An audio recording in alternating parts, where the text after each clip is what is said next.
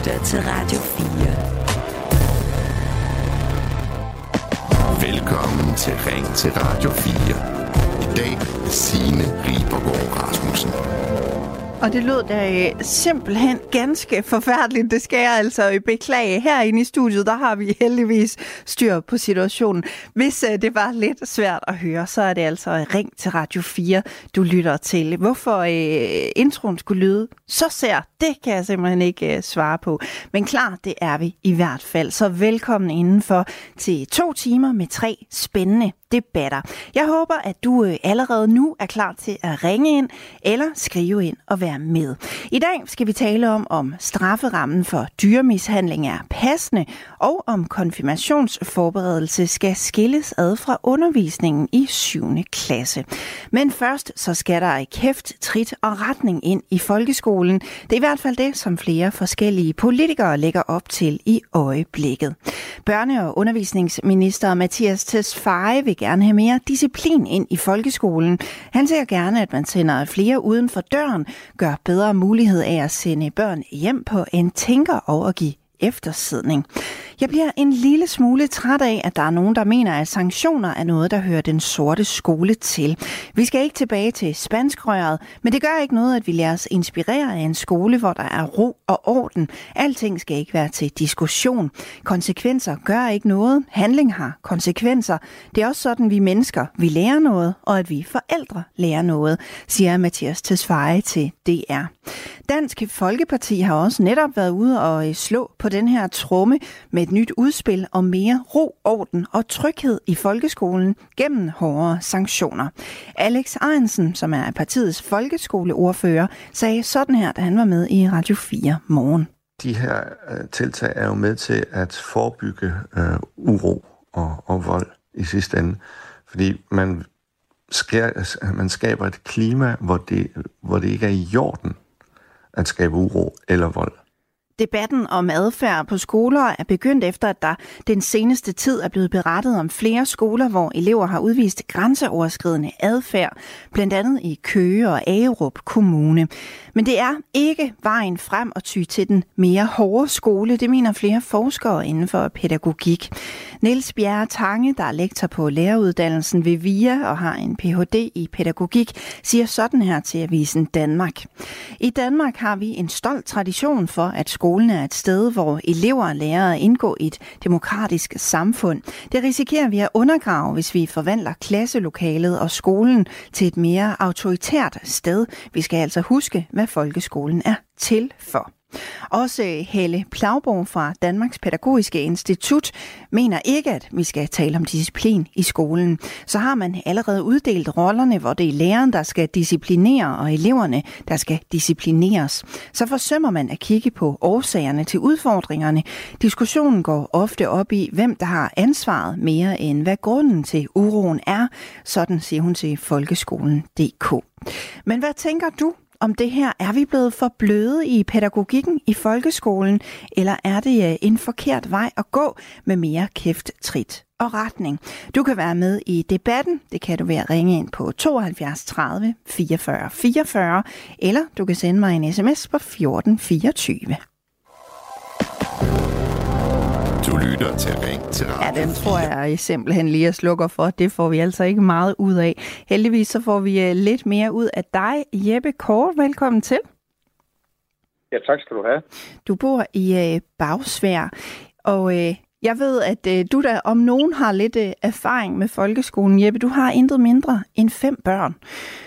Synes du, Ja. at øh, vi er blevet for bløde i pædagogikken i folkeskolen?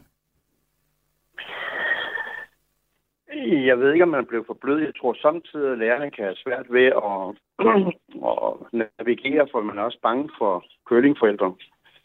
Øh, og man er måske også bange for samtidig at tage fat om bundets rod, om man så må sige. Øh, jeg kan huske, med de første børn, jeg havde i skole, der øh, vi forældre, vi, vi, vi tog så børnene på den måde, at hvis naboens Oliver, han gjorde et eller andet galt, så pointerede man det. Det tør man næsten ikke gøre i dag. Og øh, ja, på, på den måde kan man godt sige, at, øh, at disciplinen den falder. Altså, alle børn skal have rammer. og vi skal jo alle sammen have rammer og vide, hvad vi må og hvad vi ikke må. Og øh, der nytter det ikke at være for, for åben. Øh, vi har en erfaring som forældre, som børn ikke har. Og, mm. øh, og jeg synes jo godt, at lærerne, de, de, de har jo så, nu er børnene i skole, og så skal de lytte. Jeg tror, det er den første generation i, i hele menneskehedens historie, der gør, at, at man ikke må sige eller gøre noget til børn. Men hvordan har du øh, oplevet denne her udvikling? Nu, nu har du jo haft børn i, i folkeskolen øh, i lang tid. Altså, ja. er det noget, der har ja. ændret sig, det her? Jeg har jo samtidig haft det siden sidste årtusind, kan man sige. Øh, og jamen, det har, det, har, det har ændret sig. Det har det, fordi der er blevet, der er blevet sådan mere... Øh, øh, øh, vi skal være mere åbne, og vi skal være meget mere forstående, og så vi kan også se det i vores, i vores øh, samfund nu har vi, nu er der ikke mænd og kvinder mere, nu er der 27-28 forskellige mennesker, for vi skal alle sammen være, have lov til at være forskellige. Og øh, der er en grund til, at der er regler om, at man giver hånd med højre hånd, og man, man kører højre og venstre side af, af gaden. Det er fordi, det gør tingene nemmere at navigere i, i dagligdagen. Mm. Og øh, det tror jeg altså også er vigtigt, at man gør det i skolen, at, at, at, at man kommer tilbage til nogle byder. Jeg mener ikke, at en eftersidning jo selv betyder noget. Jeg har selv haft eftersidning engang det var pinligt, synes jeg. Og, øh, og, og øh, jeg skulle helst ikke have, at min far og mor skulle vide det dengang. Jeg har fået det at vide senere. men øh, men, men, men øh, det er jo ikke noget. Det er jo ikke, det, det er jo ikke, det, for mig der var det pinligt. Det var det. Og det, det, man må gerne have lov til at mærke den der pinlighed i, i, i maven en gang imellem også som barn. Mm, okay. Jeppe, jeg vender tilbage til dig.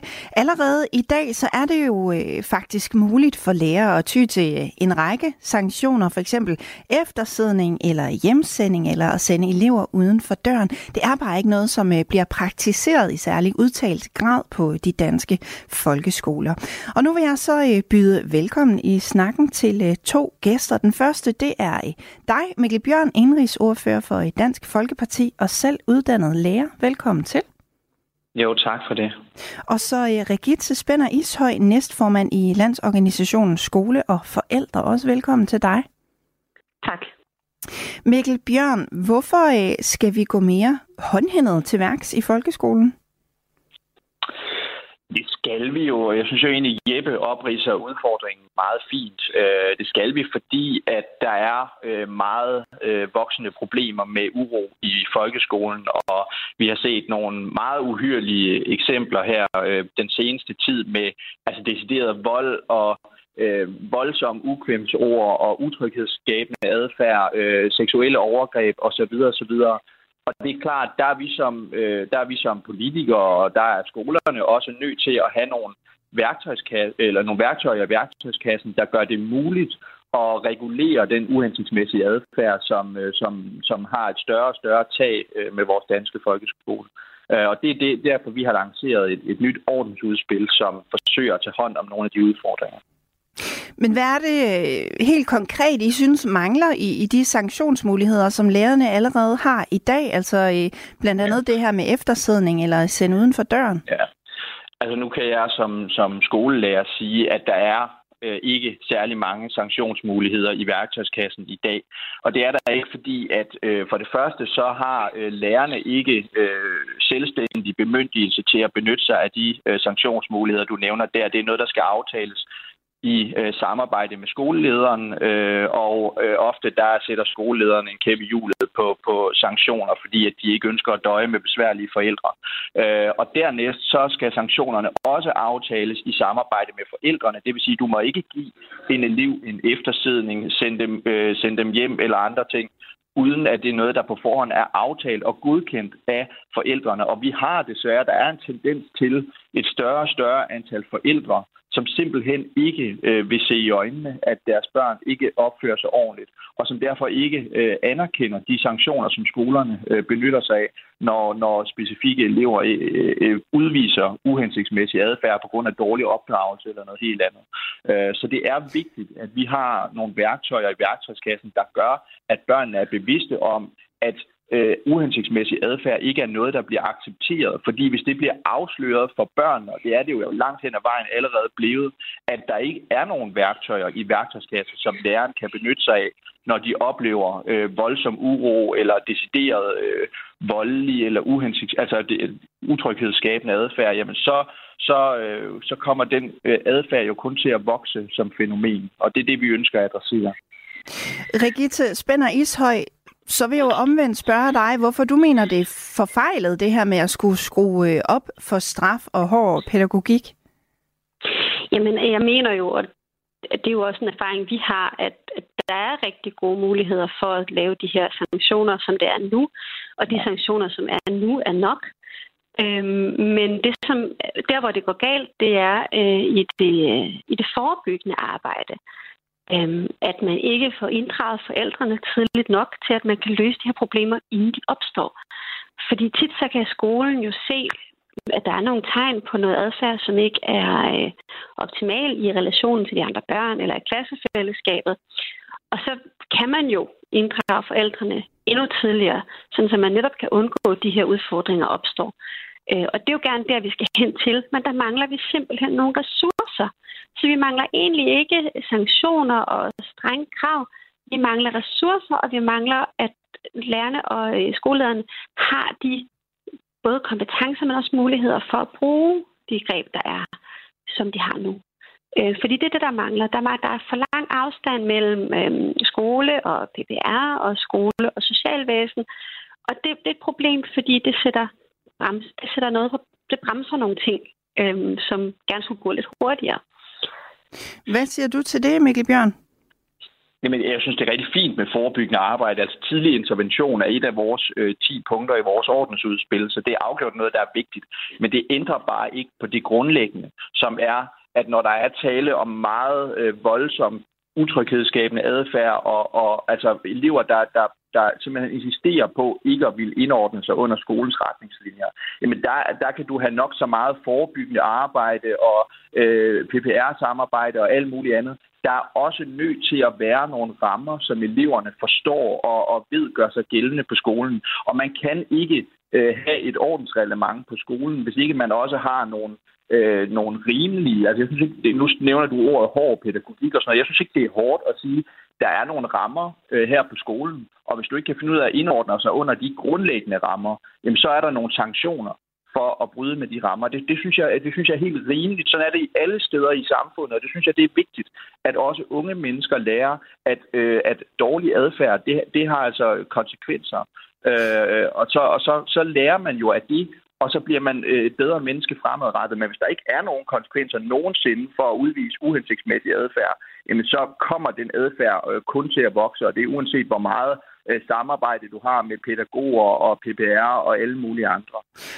Så jeg synes, det er vigtigt, og jeg ved, at skole og forældre, jeg modtager deres nyhedsbrev en gang om måneden, eller hvor ofte det er, de sender ud, og de oplister jo selv, at, at de vigtigste år, nogle af de vigtigste årsager til uro i skolen, det er øh, elever, der opildner hinanden, det er udfordringer hos elever, og, og, og, og så øh, ikke mindst dårlig opdragelse eller manglende opdragelse fra forældrenes side. Mm. Og der er vi som skoler nødt til at have noget, hvor vi kan sætte foden ned og sige hertil og ikke længere. Vi accepterer ikke øh, så voldsom øh, utryghedsskabende adfærd, som nogle elever, heldigvis jo ikke alle, men nogle elever udviser i den danske folkeskole. Rigitte Spænder Ishøj, du repræsenterer jo forældrene. Kan det nogle gange være svært for jer at, at se, hvordan øh, jeres børn sådan helt reelt opfører sig, når de er afsted i skole? Selvfølgelig kan det det, for vi er der jo ikke. Øh, så der er vi jo afhængige af, at vi har den gode dialog med skolen, at vi har den gode dialog med læreren, der har med vores børn at gøre, og at vi har en, en måde at kommunikere på, som gør det muligt at sætte ind der, hvor behovet er. Øh, man kan sige, at det her med at i tale sætte de rammer, der er på skolen, det er jo noget, vi kan i forvejen. Det kan vi jo igennem skolebestyrelsens principper. Øhm, og, og det er jo noget, som rigtig mange skoler har i forvejen. Så, så, så måske, mm. måske er det nogle ting, som vi rent faktisk godt kan i forvejen, men som vi skal være endnu mere tydelige omkring. Og der kunne vi godt sætte ind. Men vi kan også sætte ind på den måde, vi taler sammen på. Fordi jeg er enig, at det kan godt være svært at, øh, at løse ting, der er opstået med pædagogiske tiltag. Og selvfølgelig så skal der også være en mulighed for at gå andre veje, men vi skulle gerne kunne sætte ind, inden det opstår, så vi netop ikke når derud, hvor at en mhm. øh, skoleskift eller lignende bliver en realitet eller bliver en nødvendighed. Fordi vi skulle gerne kunne møde børnene og hjælpe dem, inden de opnår øh, adfærd, der er så problematisk. Mikkel, har øh, Regitz ikke en pointe i det, at man måske skulle lægge energien i at øh, forsøge at forhindre, at det kommer så vidt? Jo, men det selvfølgelig skal vi det, og det tror jeg da ikke, der er nogen, der er uenige i. Men det ændrer bare ikke på, at vi har omfattende problemer med meget voldsom utryghedsskabende adfærd på skolerne i dag. Altså, det er en skole, hvor at en elev er blevet tvunget til at drikke urin, bare for at nævne et enkelt eksempel. Altså, det er så langt ude grænseoverskridende, at der er skolerne nødt til at skride ind og sanktionere den form for adfærd. Så kan man kalde det hård pædagogik og den sorte skole og alt muligt andet. Det synes jeg altså ikke, det er. Jeg synes, det er helt rimeligt, at skolerne selvfølgelig skrider hårdt ind over for den slags adfærd og siger, at det accepterer vi ikke under nogen som helst omstændigheder, og den adfærd, den bliver selvfølgelig sanktioneret. Og der er bare ikke, jeg synes, det lyder en smule virkelighedsfjern fra, fra skole og forældre, altså der er ikke mange sanktionsmuligheder. Altså, jeg, har, jeg har arbejdet på skole og oplevet mine kollegers frustration og set, hvordan de står Øh, øh, øh, tomhændet tilbage i forhold til brug af sanktioner i folkeskolen. Øh, så, så det passer bare ikke, at der, er, der allerede er en masse sanktionsmuligheder i dag, som lærerne bare kan benytte sig af, hvis de gerne vil det. Øh, og det er det, vi ønsker at ændre på med vores ordensudspil, øh, sådan at vi sikrer, at den her adfærd selvfølgelig ikke kommer til at brede sig. For det kommer den til, hvis vi ikke tager den her udfordring seriøst, så kommer det til at blive værre i fremtiden. Og det er altså allerede slemt nok i forvejen. Men der er jo for eksempel muligheder for eftersidning eller at sende børn hjem eller uden for døren, noget som lærer sig ikke... Det, det, det er der heller ikke. Altså, uden, du, som, min erfaring er, som lærer, der, der bliver du også stoppet i eksempelvis at sende elever uden for døren fordi at det hedder, at eleverne skal være under opsyn. Og som lærer har du ikke mulighed for at sikre, at de elever, der er uden for døren, de er under opsyn, mens du står og underviser klassen øh, på den anden side af døren. Så, og, og det samme gælder øh, hjemsendelse. Der, det skal aftales med forældre og skoleledelse, og det bliver, der bliver næsten altid sat en kæppe i hjulet på de sanktioner. Øh, så det passer ikke. Lærerne, øh, mange lærere i dag er dybt frustrerede og føler ikke, de har nogen værktøjer i værktøjskassen, når de skal sanktionere uhensigtsmæssig adfærd. Og det er derfor, at den adfærd breder sig på vores skoler i øjeblikket. Det er fordi forældrene derude, og jeg tror, der er mange der sidder, øh, forældre, der sidder med et misforstået indtryk af, at skolerne kan gøre alt, eller lærerne kan gøre alt muligt som de i dag desværre ikke har mulighed for. Og derfor, derfor får de et indtryk af, at, at, at lærerne de ikke handler, når de bør handle. Og der er altså mange lærere derude, der gerne vil handle, men som ikke får den nødvendige opbakning fra deres ledere, øh, eller fra det ordensreglement, som burde give dem øh, de værktøjer, der, der, der gjorde, at de skulle håndtere den her form for adfærd.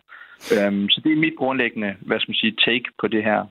Hvad siger du til det, Regitze, altså at det simpelthen kan være svært for lærerne at, at stille noget op, sådan som det er i dag? Jamen, der er helt klart nogle skoler, hvor der er så få ressourcer til stede på skolen, at man ikke kan gøre det her. Der findes også skoler, hvor det rent faktisk lykkes. Altså, der findes skoler, hvor at man har en trivselsvejleder. Så hvis der sker noget i klassen, så ringer man efter trivselsvejlederen, så kommer vedkommende og tager det her barn ud af den uheldige situation, og så kan læreren blive tilbage og undervise resten af klassen. Øhm, så der er, der er forskellige måder at løse det her på. En af de ting, som vi er rigtig glade for, det er jo det her med, at vi har fået den her aftale om, at vi skal have skolepsykologer ud på skolerne. Måske man også kunne have en sagsbehandler på skolerne, som kunne hjælpe, fordi næste skridt i de her sager, det er jo ofte at inddrage de sociale myndigheder. Men, men der er lang vej imellem skoleverdenen øh, og det sociale område. Øhm, så derfor så kunne det være en mulighed at koble de her ting endnu bedre sammen, så vi får endnu bedre samarbejde og bedre kan hjælpe de her børn og de her familier. Øhm, fordi det er jo i sidste ende børn, vi har med at gøre, og vi skal jo gerne give dem de bedste muligheder for at udvikle sig og blive øh, medborgere i vores samfund og skulle kunne bidrage til det.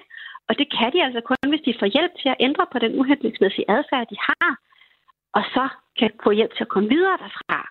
Øh, og det er jo det, vi gerne skulle gøre. Øhm, så i stedet for øh, at snakke øh, dårlig opdragelse, så skal vi måske snakke om, hvad er det for nogle rammer, vi sætter ned over folkeskolen, og hvordan kan vi egentlig løse det, sådan så at vi rent faktisk får de ressourcer, der er behov for ude på skolerne, både fagligt og menneskeligt. Hvad siger du til det, Mikkel Bjørn? Jamen, prøv at høre, alle de der øh, bløde øh, tiltag er rigtig fine. Det er jo ikke nogen, øh, vi på nogen måde er afvisende overfor. Problemet er bare, at, øh, at de tiltag løser ikke den grundlæggende udfordring, at skolerne i dag er ekstremt tilbageholdende og også har begrænsede muligheder for at sanktionere uhensigtsmæssig adfærd. Men det er klart, at hvis man slet ikke anerkender øh, sanktion eller disciplin, som der også blev nævnt indledningsvis, at vi, skulle, at vi jo slet ikke accepterer præmissen om, at disciplin overhovedet er et værktøj, der er legitimt at bruge, så, så, så, så kan jeg godt se, så er vi bare grundlæggende uenige. Fordi mit og vores øh, hvad skal man sige, vurdering eller indtryk i Dansk Folkeparti er afgjort øh, med tre skolelærer i Folketingsgruppen og en skoleordfører, at disciplin og orden og ro selvfølgelig er meget, meget vigtige værktøjer og rammer at have i den danske folkeskole. Og det kan du kun have, hvis du har nogle øh, sanktionsværktøjer i værktøjskassen, som ikke er øh, den sorte øh, skoles øh, spanskrør, men som ganske enkelt handler om, at hvis elever øh, udviser grov, uhensigtsmæssig adfærd, vold, trusler, ukvemsord til læreren, kaster med møbler eller andre ting, jamen så skal der være sanktionsværktøjer i værktøjskassen, som læreren kan benytte sig af, så eleverne kan lære, at den form for adfærd, den bliver ikke accepteret. Og det, det håber jeg og tror jeg også, at langt de fleste forældre er enige. Jeg tror bare, der er mange, der sidder med et forkert indtryk af, hvad skolernes muligheder er i dag. Øh, det, er de, det er de muligheder, vi ønsker at forbedre, og det håber jeg, at der er mange, både forældre og lærere, der tager godt imod. Mikkel Bjørn, indrigsordfører for Dansk Folkeparti. Tak fordi du var med her. Selv tak. Og Rigitte Spænder Ishøj, næstformand i øh, Landsorganisationen Skole og Forældre. Også mange tak til dig. Tak, og jeg vil bare lige afslutte sige, jeg tror ikke, vi er så uenige, som Mikkel han opfatter, vi er. Mm. Selvfølgelig så skal handlinger og konsekvenser. Vi skal bare kigge på, hvordan vi udbinder de konsekvenser. Tak for det, Rigitte.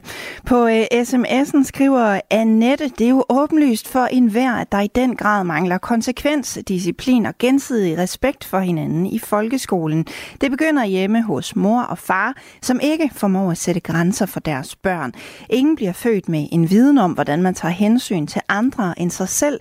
Det har voksne mennesker helt klart en forpligtelse til at lære de små og også de lidt større. Tesfaye har helt ret i sine betragtninger betragtninger. Der er også en, som øh, skriver, hvis forældrene ikke vil høre, er vi lige vidt. Og øh, så skriver øh, Anne Mette, disciplin er mange ting, og øh, dårlig opførsel skal have konsekvens. Opdragelse og respekt for andre er ved at være en by i Rusland. Kan børnene ikke finde ud af at opføre sig pænt, skal der være konsekvenser. Og det kunne i sidste ende godt være en bortvisning. Der er ingen i dag, der tør sige noget til eleverne og bruge konsekvens i skolen. Og øh, så tager vi til Horsens og siger velkommen til dig, Michael. Ja, tak for det. Hvad siger du til øh, spørgsmålet her? Altså, øh, er, er vi blevet for bløde i forhold til pædagogikken i folkeskolen? Og jeg ved ikke. Du snakker med Bjørn om, at han siger, at det er jo ikke den sorte skole, de vil tilbage til. Hvis man, hvis man begynder at uddele konsekvens til eleverne, så er det jo ligesom den sorte skole, for det er jo ikke eleven, der er... Det er godt nok eleven, der, der, der gør et problem, men det er jo ikke, hvad skal man sige, elevens skyld. Vi skal jo længere tilbage, så derfor så give en eftersidning til sådan en elev, eller, eller på anden måde konsekvens over for den elev, så, så straffer man jo forkert. Man fjerner jo ikke nældens råd på den måde. Mm. Jeg ved, at øh, du siger, at politikerne bruger skolen populistisk. Hvad, hvad mener du med det? Jamen, øh, siden jeg gik på det, der hedder lærerseminariet i, i 90, der, der, har, der har altid, og før den tid, der har jo altid, hver gang der kom en ny regering, så, skulle have, så kom der nye idéer. Nu skal vi ændre folkeskolen, vi skal ændre folkeskolen, og det er ud fra en eller anden populistisk holdning til, hvad det er, der giver stemmer. Der er ikke nogen, der sådan ligesom har brugt ind og så siger, at vi skal gøre noget, og vi skal gøre det rigtige. Så lad os prøve på at finde ud af det i fællesskab. Nej, hver gang der kommer en ny regering, kommer der en ny undervisningsminister. Den nye undervisningsminister skal komme med et nyt tiltag, som så også og jamen, flere gange er det sket, hvor de, de går ud og så siger, jamen nu skal vi, at der har været stor modstand imod det, så kommer de tilbage og så siger fire år senere, jamen, jamen det er også rigtigt, vi kan godt se, at vi gjorde forkert. Og på den måde, det, det nytter ikke noget, det går ud over børn, og det går ud over elever. Jamen det er fire år, der er spildt, det er otte år, der er spildt, så nytter ikke noget, man bare kommer bagefter og siger, jamen, jamen vi kan godt se, at det var forkert. Gør det mm. rigtigt fra start, lad være med at gøre det populistisk. Michael, tak fordi du ville øh, være med i debatten her. Ja, velkommen. På øh, sms'en skriver øh, en anden Michael, stop nu trivselsvejleder, psykologer og sagsbehandler på en skole for at få ungerne til at opføre sig ordentligt. Det er jo helt ude i hampen. Sund respekt for sin lærer opnås øh, ved at disciplinere eleverne så fint med mig. På den anden side af nyhederne taler vi altså videre om pædagogikken i folkeskolen, og jeg vil også rigtig gerne høre fra dig. Hvad mener du? Er vi blevet for bløde i pædagogikken i folkeskolen, eller er det øh, en forkert vej at gå med mere øh, kæft, trit og retning? Du kan være med på 72 30 44 4. Du lytter til Ring til Radio 4. I dag med Signe Ribergaard Rasmussen. Vi er halvvejs i debatten om pædagogikken i folkeskolen, for børne- og undervisningsminister Mathias Tesfaye vil have mere disciplin ind i folkeskolen. Lærerne skal ikke være så nære i med eftersidningerne. De skal oftere sende eleverne uden for døren, og de skal også have bedre mulighed for at sende børn hjem på en tænker. Mathias Tesfaye siger sådan her til øh, DR. Jeg bliver en lille smule træt af, at der er nogen, der mener, at sanktioner er noget, der hører den sorte skole til. Vi skal ikke tilbage til spanskrøret, men det gør ikke noget, at vi lader os inspirere af en skole, hvor der er ro og orden. Alting skal ikke være til diskussion. Debatten om adfærd på skoler er øh, begyndt efter, at der den seneste tid er blevet berettet om flere skoler, hvor elever har udvist grænseoverskridende adfærd, blandt andet i øh, Køge og Agerup Kommune. Men det er ikke vejen frem at ty til øh, den mere hårde skole. Det mener flere forskere inden for pædagogik. Men hvad mener så du? Er vi blevet for bløde i øh, pædagogikken i folkeskolen? Eller, øh, undskyld, eller er det en forkert vej at gå med øh, mere kæfttrit og retning? Du kan være med ved at ringe ind på 72 30 44 44. Du kan også sende mig en sms på 14 24. Jeg vender øh, tilbage til dig, Jeppe. Du øh, ved jo også, at der, de her sager har fyldt øh, noget det seneste stykke tid. Er det øh, noget, som kommer bag på dig? Nej, det gør det ikke, øh, fordi børn i en vis alder, de skal også ud. Altså, jeg, nu har det godt nok været... Jeg har ikke været stykket i sagen, så jeg, jeg kan nok ikke sådan rigtig udtale mig om det, men børn skal altid udforske deres seksualitet på et eller andet tidspunkt. Men for lige at vende tilbage til den første halvdel, så er jeg faktisk ikke enig i, i øh, Brigittes udlægning. Man, de der bløde værdier, de er heller ikke i orden. Bløde værdier kan være gode nogle gange, men det er det altså bare ikke. Nogle gange bliver man nødt til at have hands on, og det er nu. Der skal det ikke igen plenum og psykologer og socialforsorg og kommuner og alt muligt. Det er nu, man skal agere. Og hvis ikke man gør det, jamen så er der jo ikke nogen... Øh, så er der ikke nogen øh, øh, øh, hvad hedder det, disciplin, der, der, der virker, hvis det først er om 14 eller 3 uger. Det er nu, man skal reagere over for børn. Det er nu, de er. Og det er ikke raketvidenskab. Øh, jeg har været ude for i min ene søns klasse, at man gik i otte år. I otte år, før der skete noget. Øh, der var 17 piger i klassen, der gik ud. Og øh, seks piger, der kom ind, og det gik også ud. Det viser, at det var faktisk sådan set skolepsykologens datter, der var problemet. Og det var fandme lige så synd for hende, som det var for de andre. Øh, og det var kun fordi, vi måtte ikke bruge nogen navn. Vi må ikke sætte navn på i talesæt. Det bliver man altså nødt til at gøre, fordi, man, fordi vi skal lære at kære os om hinanden. Så bliver man nødt til at sætte det på. Du bliver nødt til at sige til mig, Jeppe, du er gået for langt. Hvis mm. jeg er gået for langt. Og ellers forstår jeg det måske ikke. Det, det, bør vi også nødt, det bør vi være nødt til. Vi skal ikke være så angste for at sige noget til hinanden, som vi er. Men er der øh, ikke også forskel ja. på at, at sige det til et voksent menneske, og så et, øh, et barn er det jo? Nej, der er ikke forskel på at sige til et barn. Man kan jo sige, man kan jo sige det på mange måder. Øh, men man kan sagtens sætte sig ned og sige til, til et barn, at det, det er det i orden. Der er mange, de tror det, når, når, når, du, når hvis du siger til mig, at jeg hører godt, hvad du siger, så er nogen, der siger, nok det er dejligt, at nogen, der hører efter, hvad der bliver sagt til dig. Tænker du, der bliver det jo egentlig bare sagt på en anden måde.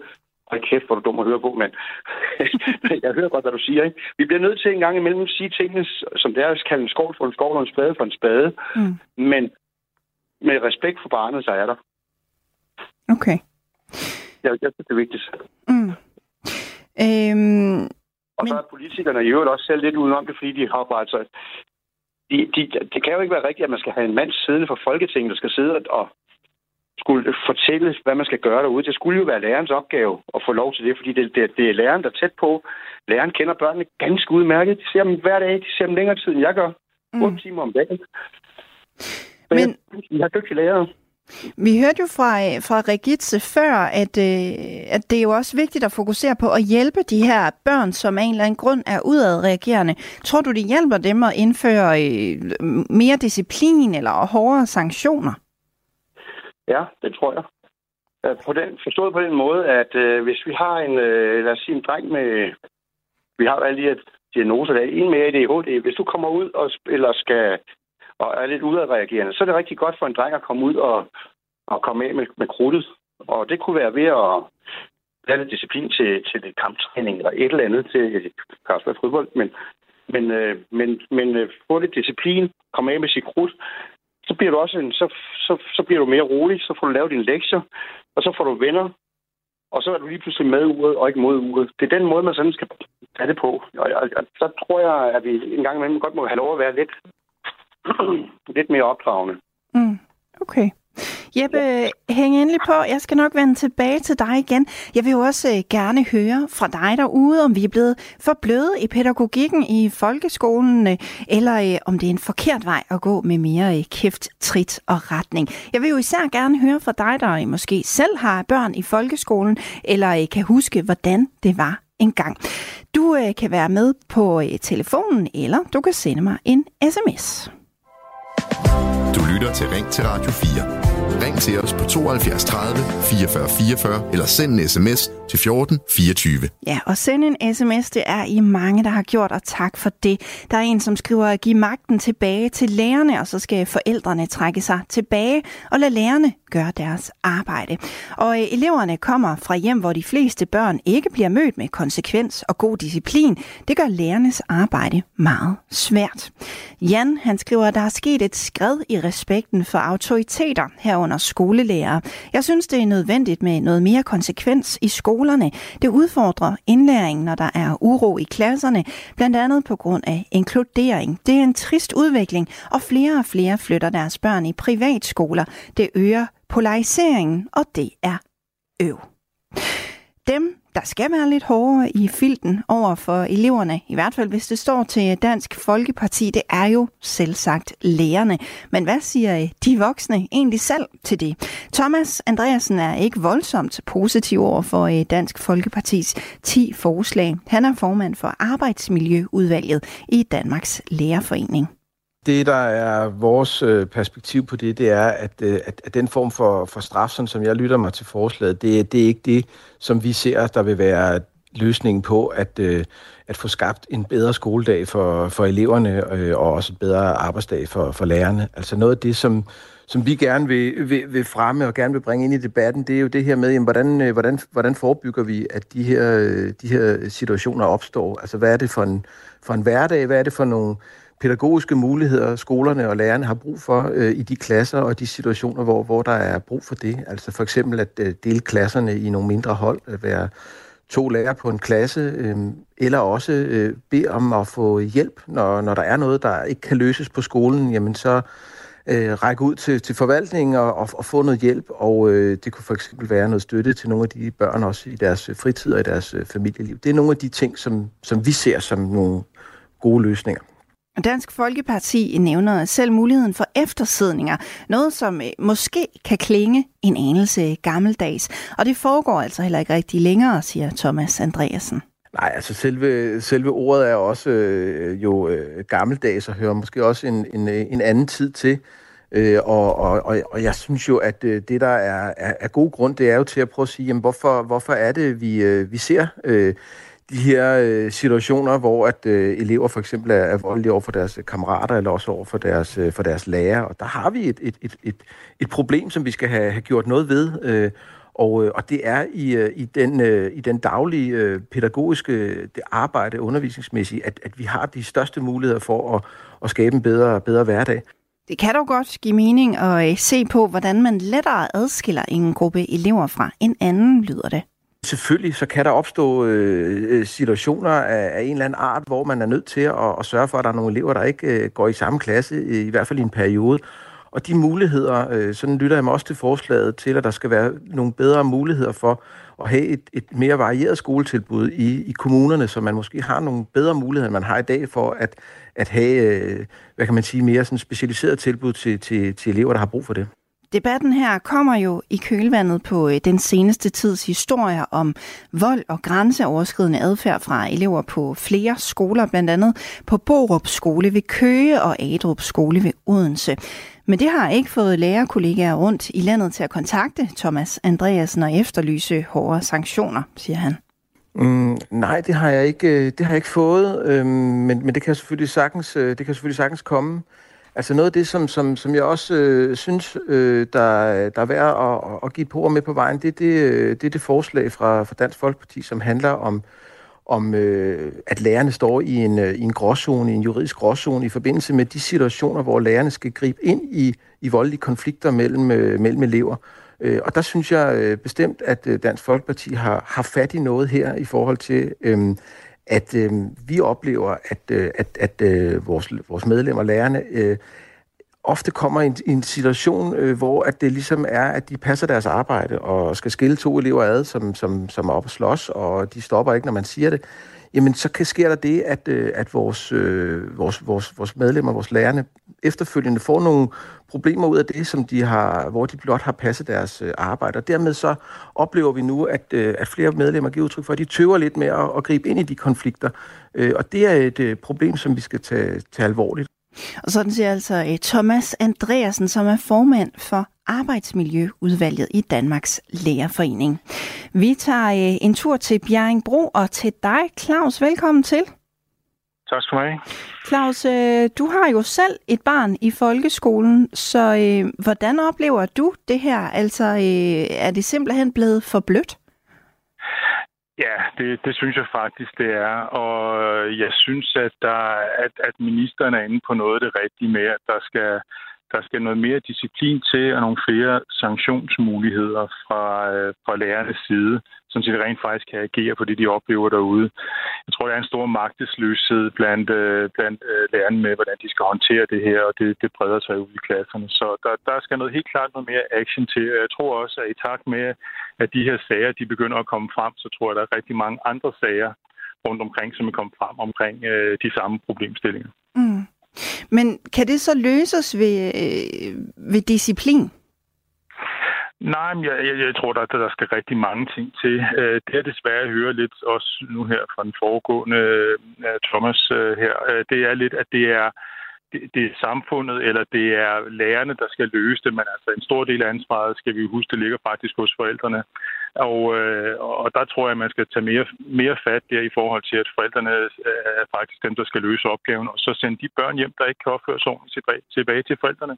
Mm. Giv dem måske den der tænkepause, og så, så er det forældrene, der ligesom må tage ansvar for, øh, eller i hvert fald større ansvar for, øh, for opdragelsen, end at vi bare deponerer det hos, øh, hos staten og hos lærerne. Nu er du jo netop øh, selv forældre til et barn i folkeskolen. Altså, hvad er, hvad er dit ansvar? Hvor stor en del af ansvaret er dit? Fordi børnene tilbringer jo også mm, lang tid i skolen.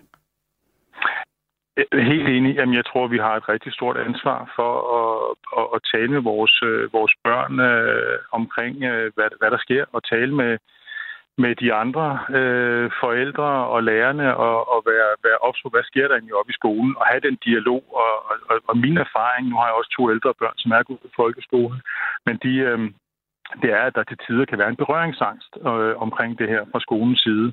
Øh, altså man, man, man putter lidt med det og kommer ikke rigtig, øh, kommer ikke rigtig ud med det. Og det, det er sådan i, i varierende grad. Nogle er gode, men nogle der også øh, øh, har haft andre oplevelser, hvor at, at, at ligesom problemerne ikke rigtig kommer ud i det åbne, man får talt om det. Mm. De her, øh, de her sager, som har øh, kørt i medierne på det seneste, de, de virker jo meget, meget voldsomme. Altså er det noget, der, der er kommet bag på dig at høre om? Nej, nej, det er det faktisk ikke. Øh, fordi, øh, og, og som jeg sagde før, jeg tror faktisk, at der, hvis man, hvis man virkelig fik spurgt rundt omkring i folkeskolen, så, så ville der være mange flere eksempler på det her rundt omkring. Det er ikke enestående tilfælde, det her, det er overvist om. Øh, så, og der mangler simpelthen sanktionsmuligheder, og, og en anden ting, det er også hele det her inklusions, øh, hvad hedder det, tanke her, den er jo også fuldstændig fejlslagen.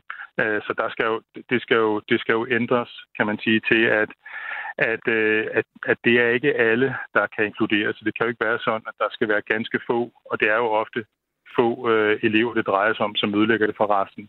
Mm. Så, så det er man simpelthen nødt til at omtænke den, øh, den inklusion.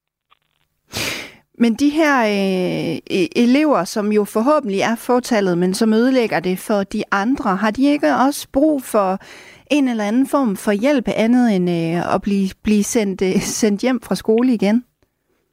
Jo, men altså, jo, selvfølgelig har de det. Øh, men jeg synes nogle gange, at det, at det lidt for ofte er, hvad kan man sige, øh, øh, dem, som, som udfører, kan man sige, handlingerne, som man, man har fokus på, frem for dem, som egentlig bliver ramt af det, som trods alt er flertallet.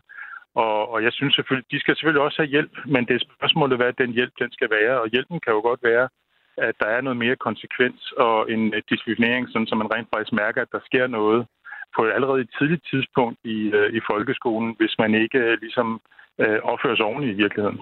Mm, okay. Claus, tak fordi du havde lyst til at øh, give dit indspark med i debatten her. Selv tak.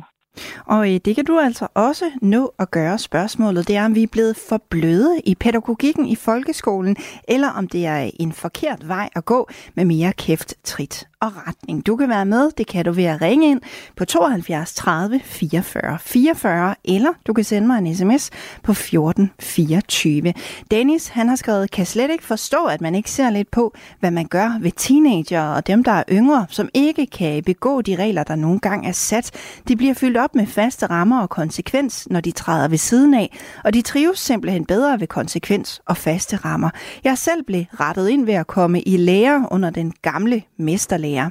God dag til alle, skriver Dennis. Og Charlotte fra Roskilde, hun skriver, ind med skoleuniformer, ind med morgensang, ind med nyt fag, hvor man lærer almindelig pli, ro og orden, hvordan man taler og opfører sig, og skal være en del af eksamen. Og så øh, er der en fra Fyn, som skriver, du kommer ingen steder med kæft, trit og retning. At opdrage til demokrati er at deltage i fællesskabet. Køling er farligt, det kommer hjemmefra. Læreren har ikke altid opbakning fra ledelsen. To piger, en på 8 og en på 10, de bliver øh, brutalt myrdet. I år 2000 blev hele Norge rystet af en brutal drabsag. Man er simpelthen ikke vant til at skulle øh, efterforske noget så grusomt som det her. Christian Sands politi indleder en efterforskning, som den dag i dag skaber flere spørgsmål end svar. Var der en, eller var der flere? Krimiland udfolder sagen. Er dem, man så ligesom anholder, de rigtige? Lyt med i Radio 4's app, eller der, hvor du lytter til podcast. Thomas Andreasen, der altså er øh, arbejds, øh, formand for Arbejdsmiljøudvalget i Danmarks Lærerforening. Han fortæller, at øh, han ikke har haft lærerkollegaer til at kontakte ham for at spørge om, hvordan de skal indføre hårdere sanktioner. Men der opstår altså situationer, hvor læreren også skal handle, inden det eskalerer. Og her kan læreren godt ende i klemme, siger han man skal se den situation for sig, øh, at der opstår en, en konflikt øh, mellem, øh, mellem, mellem to elever eller nogle grupper af elever, og, og de stopper ikke, øh, når, når læreren øh, siger det. Og så har læreren altså en, en pligt til at, at gribe ind og beskytte øh, elever og, og skille dem ad. Øh, og det er jo en situation, hvor der skal handles her nu. Altså, der, der, der er jo ikke sådan tid til at, at spørge alle mulige til råds og slå op nogle steder. Der skal jo handles her nu. Og det kan jo selvfølgelig være, øh, være voldsomt. Det er øh, øh, øh jo det ofte det, når, når, når, når børn måske øh, slås og ikke vil stoppe. Og der, der kan vi jo se, at, øh, at, at der jo øh, opstår nogle situationer efterfølgende, hvor måske nogle af, af de elever øh, klager til deres forældre, som så klager til skoleledelsen eller klager til kommunen, måske nogle gange der borgmesteren. Og så, øh, så kommer lærerne i klemme på, på den del af det, fordi de jo sådan set har, har passet deres arbejde, men fordi det jo selvfølgelig kan være voldsomt øh, i nogle situationer, jamen så er det, øh, er det læreren, der kommer klemme for måske nogle, det man kalder tjenestlige sanktioner, altså øh, og i værste fald mister deres arbejde, øh, på, en, på en baggrund, hvor de sådan set egentlig har, har pas, blot har passet deres arbejde. Og der har vi brug for at, at, at få, få, få talt sammen og få præciseret, øh, at, at, den, øh, at, at, at, at lærerens perspektiv og, og lærerens retssikkerhed i, i den sammenhæng øh, står stærkere end det vi, det, vi ser i dag. Det tror jeg vil være rigtig øh, nødvendigt i for at øh, styrke lærerens øh, autoritet og muligheden for at kunne beskytte elever og gribe ind, øh, når, når der er øh, voldelige situationer. Øh, men, men selvfølgelig først og fremmest, så skal vi gøre alt, hvad vi kan for at forebygge, at de, øh, de opstår. Men uanset hvad, så er man altså nødt til at holde øjnene på bolden og huske det allervigtigste. Udgangspunktet er, at øh, alle øh, elever øh, skal have en god, en god skoledag, og at hvis der er noget, som er er på vej til at gå galt, eller er gået galt i, i, i en eller anden øh, klasse, hvor nogen øh, af en eller anden grund har det rigtig svært med hinanden, og der opstår nogle, nogle konflikter, jamen, så skal de selvfølgelig løses, og de skal først og fremmest løses øh, pædagogisk, så de elever, hvis det kan lade sig gøre, lærer at gå i klasse sammen, og lære, hvordan man begår sig i de, de sammenhæng. Og der er brug for nogle, nogle stærkere pædagogiske værktøjer, altså at, øh, at lærerne har, har mulighed for, at for, for eksempel at skolerne har mulighed for at være, være to lærere i, i de klasser, eller dele klasserne i, i, i, nogle, i nogle sammenhæng. Og det er den, øh, den, den indsats, som er langt vigtigere, end, end at begynde at diskutere, hvor, hvor hurtigt man kan sende elever ud af skolen, øh, eller hvordan og hvorledes det skal være. Altså, det er enormt vigtigt, at alle børn øh, har en, en god skolegang, også dem, der har det, det, det svært, og at øh, det her med at skulle sende nogen hjem eller ud af skolen, jamen det, det, det, det ser jeg vi ikke som, som løsning på, på, på de her situationer. Og sådan så altså Thomas Andreasen, der er formand for Arbejdsmiljøudvalget i Danmarks Lærerforening. Jeppe, hvad siger du til det, Thomas Andreasen han siger her? Høj fjortet. Hvad siger du? Ja, det er der. Ja, hvad, hvad siger du til det, Thomas Andreasen han siger her? Jamen, det er jo rigtigt, vi skal have fokus på, på, på børnene, øh, og, og, og, og vi, skal ikke, vi skal heller ikke tabe nogen, men, men, men det her med, at vi for eksempel, når vi siger til børnene i vores pædagogik, lærer i børnehaven, du, du må ikke slås, du skal sige det til en voksen, så vil jeg bare stille spørgsmål, hvem skal man sige det til, når man bliver voksen? Ja, det var det. Et derfor, godt spørgsmål. Derfor, derfor, altså, for vi kan ikke bare sige det til Mette Frederiksen og Barbara Bertelsen, vel? Fordi så kan vi godt se, hvordan det går. Men, men, men jeg synes, at man, man, bør tage, man bør tage den med, med børnene her nu, og der er jo ingen børn, der er født onde.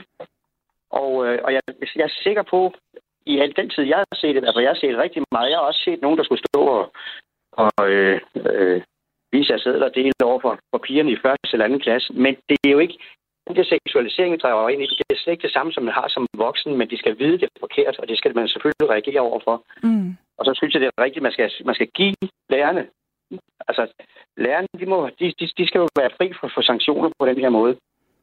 De, de må gerne kunne, kunne øh, reagere. Og når det så er sagt, så er det altså forældrene, der har ansvaret i allerførste omgang. Mm. Jeppe, hæng lige på, mens jeg øh, siger velkommen til dig, Lonnie fra Brøndshøj. Ja, hej. Og hej. tak for et øh, godt program. Tak skal du have. Øhm, jeg har også fulgt med i debatten. Mm. Jeg vil sige, at jeg har selv voksne børn, og jeg har en, en del børnebørn. Og som, som jeg ser det, så er der selvfølgelig flere øh, problematikker i det her. For det første, så vil jeg sige, at børn, nu snart har man meget fokus på de børn, som slår, øh, gør noget ved andre børn, og som er problemet.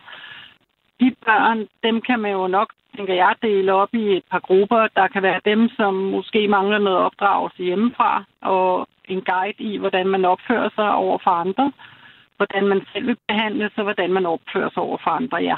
Mm. Og så er der jo den gruppe, som der er en del børn i dag med diagnoser, og de skal jo så inkluderes i almindelige skoler, almindelige klasser.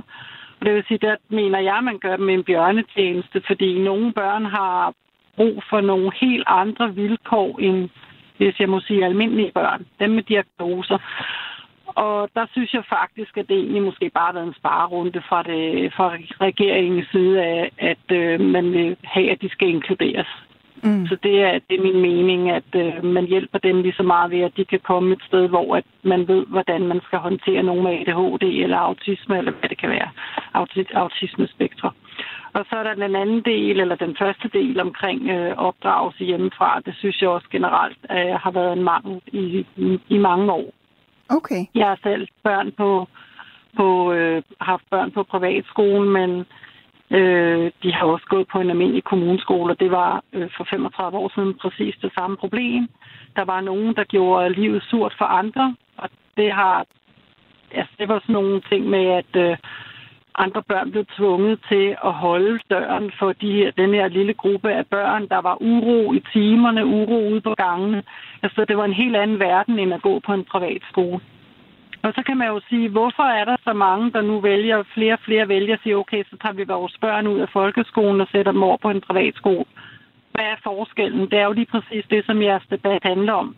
Mm. Nu siger I, bruger I ordene Øh, er vi for bløde? Kæft, trit og retning. Kæft, trit og retning, det er jo sådan mere sådan en diktatur at leve under, eller sådan... Øh, øh, de voksne er altid retter børnene, har ikke noget at skulle have sagt. Ikke? Og du skal bare høre efter, hvad de voksne siger. Det er jo ikke det, der skal ligge i det. Men almindelig opdragelse hjemmefra, og hvis man ikke opfører sig ordentligt, eller som vi hører, spytter og råber af lærerne, de er en dumme luder, øh, så er det op mm. på kontoret, ringe til forældrene. Vi har et issue her med, med jeres barn, I må komme og hente. Og så må mm. forældrene træde, træde karakter og lære deres børn, hvordan man opfører sig. Mm. Okay. Men det kører jo helt ned børnehaverne. Altså, det er jo, jeg har oplevet et barnebarn, som er blevet, er, blevet væltet om kul i børnehave og blevet stået sparket på i en børnehave. Altså, der er jo også nogle ting helt tilbage med nummeringerne, at der mm. skal være flere voksne omkring børnene. Lonnie, tak fordi uh, du vil byde ind i debatten her. Ja, velkommen. Og uh, Jeppe, tak fordi uh, du vil være med. Jamen, ja, velkommen en anden gang. Tak skal du have. På øh, den anden side af nyhederne, som vi nærmer os om lidt, der skal vi tale om øh, noget ganske andet, nemlig øh, dyremishandling.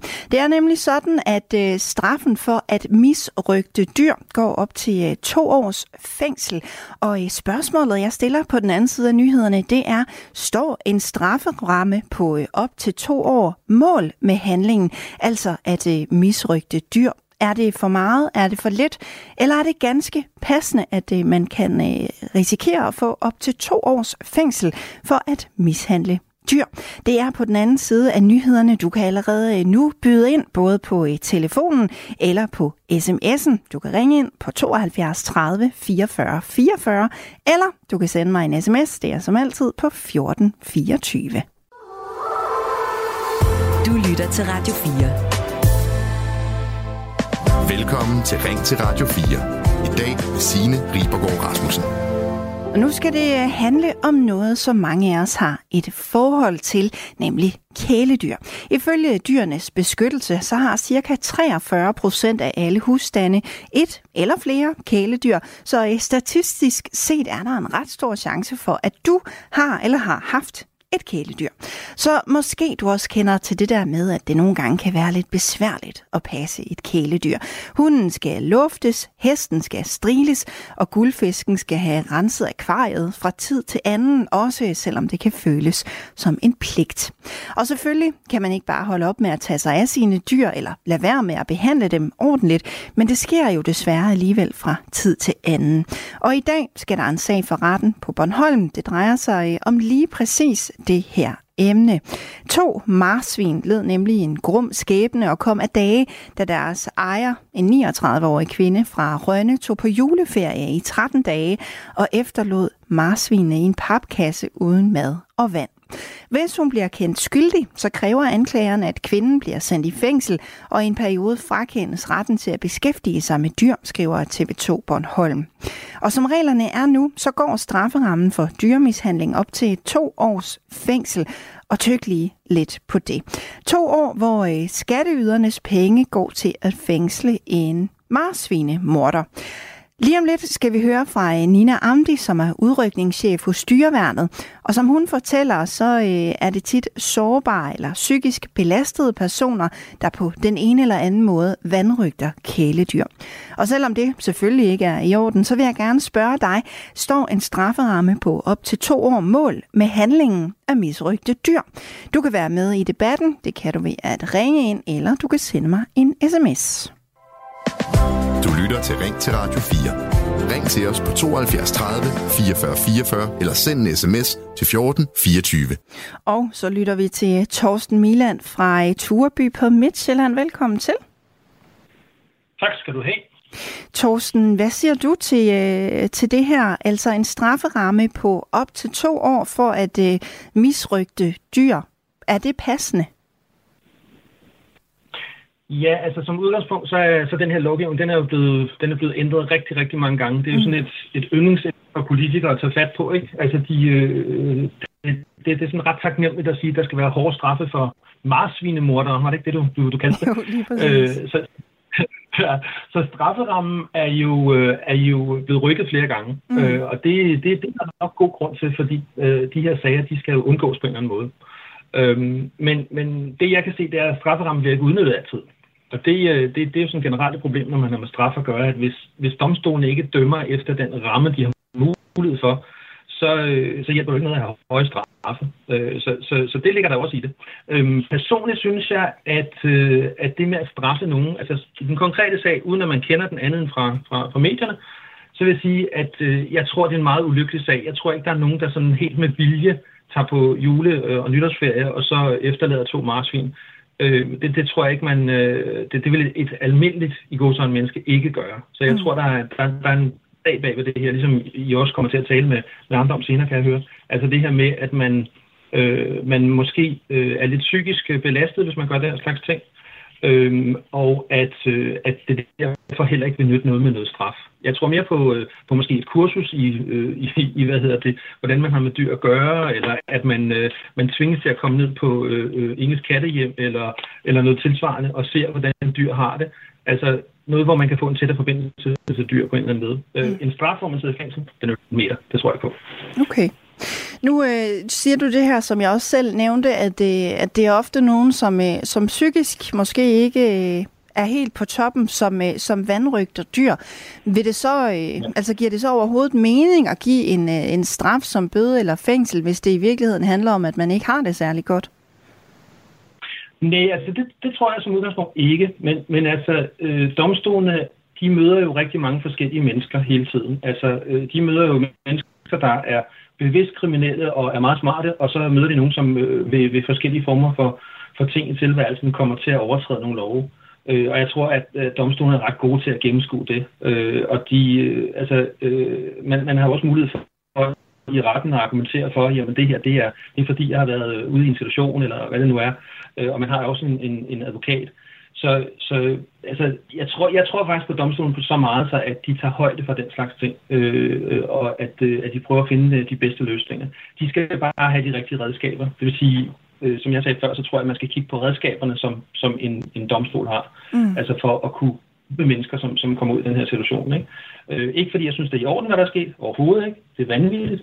Men, men en straf øh, til en person, som ikke kan overskue konsekvensen af at tage afsted. Altså, det, det læser jeg jo i det. Hvis man, hvis man tager afsted i 7-8 dage øh, og, og efterlader nogle dyr, så er det fordi, man ikke kan overskue konsekvensen af, at man gør det. Mm. Øh, man er ikke glad for på, at de dør af det.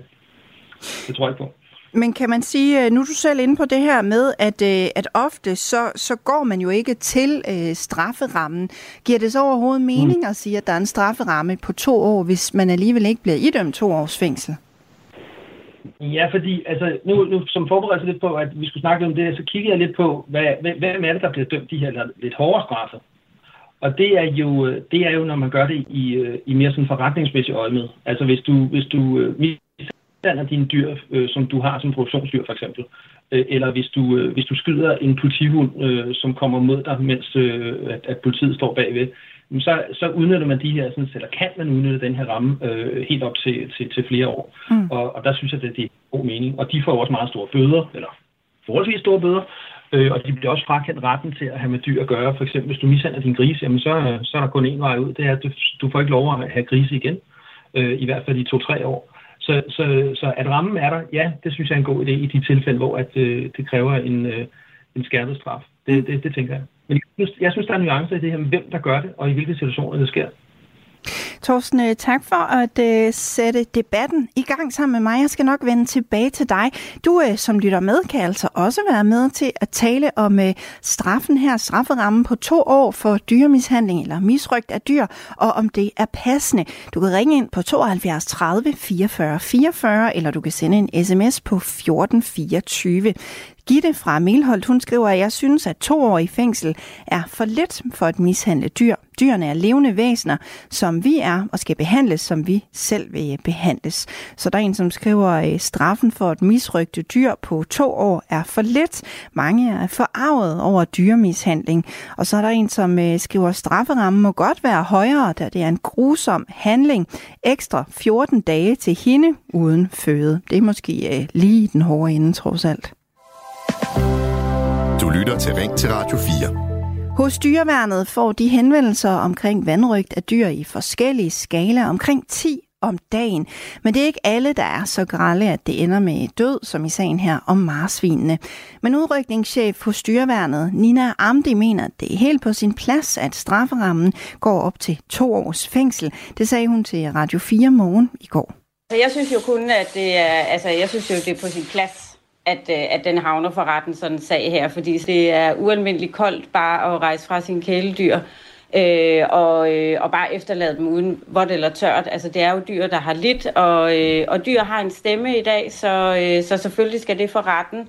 Og, øh, og jeg synes, det er på sin plads, at man skal frakendes retten til at holde, øh, holde kæledyr i en, i en periode, øh, når man behandler dem på denne her måde her. Det her det er ret alvorligt, så, øh, så jeg synes, det er på sin plads. Men jeg tror måske ikke, at... Øh, altså, det, det er sjældent, at det giver straf eller fængselsstraf i de her sager her. Men vi har dog lige haft her i januar en, øh, en sag, der blev afgjort øh, i retten med en hund, der havde været bundet til en radiator i over en uge, uden vådt eller tørt, og det gav øh, 60 dages ubetinget fængsel. Men hvem er de mennesker egentlig, som behandler dyr på den her måde? Det er svært at sætte dem i øh, en bås, og dog, siger Nina Amdi. Det er jo meget forskelligt, øh, og det er meget forskelligt, hvilke sager vi kommer ud til. Men, øh, men man kan jo altid via dyreværnets hjemmeside, dyreværnet.dk, kan man jo altid henvende sig, hvis man er bekymret for nogle dyr. Og det kan jo være, at man har øh, set, at nogen er rejst på ferie, eller at man kan se, at der går øh, dyr rundt, der er syge, øh, har øh, altså tydeligere syge, eller har sår eller skader, der ikke bliver behandlet. Øh, ja, netop dyr, der er overladt til sig selv. Det, det er meget forskelligt. Nogle, der ikke får mad, nogle, der ikke får vand, men det er ubehageligt at komme ud til, når, når det er, man ser, at dyr lider. Og det, øh, men det er jo heldigvis sjældent, at det er, øh, at det er folk, der bare er helt ligeglade med deres kæledyr. Det er, det er ofte folk, der også selv har det svært i livet. For Nina Amdi er der ikke forskel på, hvilket slags dyr man har med at gøre. Det vigtigste er, at man tager stilling til, om man kan passe de her dyr forsvarligt, uanset arten. Hvis du spørger mig, nej, så er der jo ikke forskel. øh, men, øh, men der er da helt sikkert øh, nogen, der bedre kan relatere sig til det at have en, en hund eller en hest, end, end at have et marsvin som kæledyr, og den måde, man knytter sig til en hund på, er måske anderledes end, end, end for nogen øh, til et marsvin. Men altså, dyret øh, gennemgår jo den samme lidelse, uanset om det er en hest eller en hund, eller, eller, eller hvad det er. Øh, og, øh, og dyr har bare rettigheder i dag, heldigvis. Øh, og vi har en dyre, øh, dyrevelfærdslov, og, og den skal overholdes. Og øh, ja, hvis du spørger mig, så øh, bør det heller ikke være allemands ret bare om at kunne anskaffe sig kæledyr. Altså, man, øh, man skal anskaffe sig kæledyr, hvis det er, man har lyst til at tage sig af dem, har lyst til at, og behandle dem rigtig godt. Ellers skal man ikke have kæledyr. Jesper, han skriver på øh, 1424. Det har jo været på tale i overvis med, at man skal have et kørekort til dyr. Jeg tror bare ikke, det vil hjælpe en dyt. Dyr kan ikke tale deres egen sag. Derfor er det dejligt, der findes organisationer og folk, der varetager dyrenes tag. Straffen bør være hård, uanset om det er en psykisk syg person. Om det er behandlingsdom, fængsel eller et par hurtige lussinger er sådan set underordnet. Straffen skal kunne mærkes, så vedkommende ikke gør det igen. Og så skriver skriver Ina, liv er liv, og at lade levende væsener lide en langsom død, fordi ferien kalder, er en ondskabsfuld handling, handling og skal straffes hårdt. To års straf er alt for lidt. Så øh, tager vi til Roa i Sønderjylland og siger velkommen til dig, Marianne. Ja, hej. Hej. Ja, det kan du også kalde mig. Janne, det er jo et, et kælenavn fra jeg næsten kunne gå, ikke? Så, så det må du selv om. Du kan kalde det begge dele. Okay, det er i orden. Men, øh, ja, men øh, nej, men, men der er flere ting i det, og jeg vil også sige, at den udsendelse, der var lige foran med lærernes rettigheder og børn, som ikke rigtig har fået det med i bagagen, der ville være godt for lærerne og dem selv på mm. den lange bane. Der vil jeg så sige, forældre, lær dog jeres børn at behandle dyr ordentligt. Jeg havde for år tilbage en gammel pudel, og han stod for en matas, fordi jeg var derinde, og så stod han udenfor. Og da jeg kommer ud, så står der en, en dreng på en 6-7 år og sparker ud efter den. Okay. Og det er jo sådan en situation, der ikke er så heldig for mig. Netop fordi, at jeg er dyreaktivist. Ikke også? Mm. Men jeg tog selvkontrollen i arbejde og sagde til mig selv, det her, det må du lige on. Og så kommer moren, og så siger ved du hvad, det der, det er ikke i orden. Du skal lære din dreng at behandle dyr ordentligt. Og så blev hun jo tosset, og så havde vi jo straks en situation, ikke? Men øh, den stoppede jeg, fordi jeg havde sagt det, jeg egentlig ville sige, og så tog jeg min hund og gik. Men, Men sådan nogle situationer, de opstår jo ikke, hvis det er sådan, man lærer sine børn at behandle dyr ordentligt. Men hvad siger du til, øh, til det her i forhold til strafferammen på to år? Altså, ja. er, det, er det passende, hvis man mishandler et dyr? Ja, det, det, øh, ja, det synes jeg. Og der er jo også sværhedsgrader. Der er jo nogle sager, der er så slemme, så man jo nærmest ikke kan sove, efter at man har oplevet det. Det er ikke det, jeg oplever, fordi jeg sidder hjemme ved tastaturet og skriver. Men øh, dem, som er i marken, blandt andet øh, den unge pige, du lige har talt med, ikke også, og dem, der kører udrykningsbilerne og fra dyrenes beskyttelse, de kommer ud, hvor tingene sker. Mm.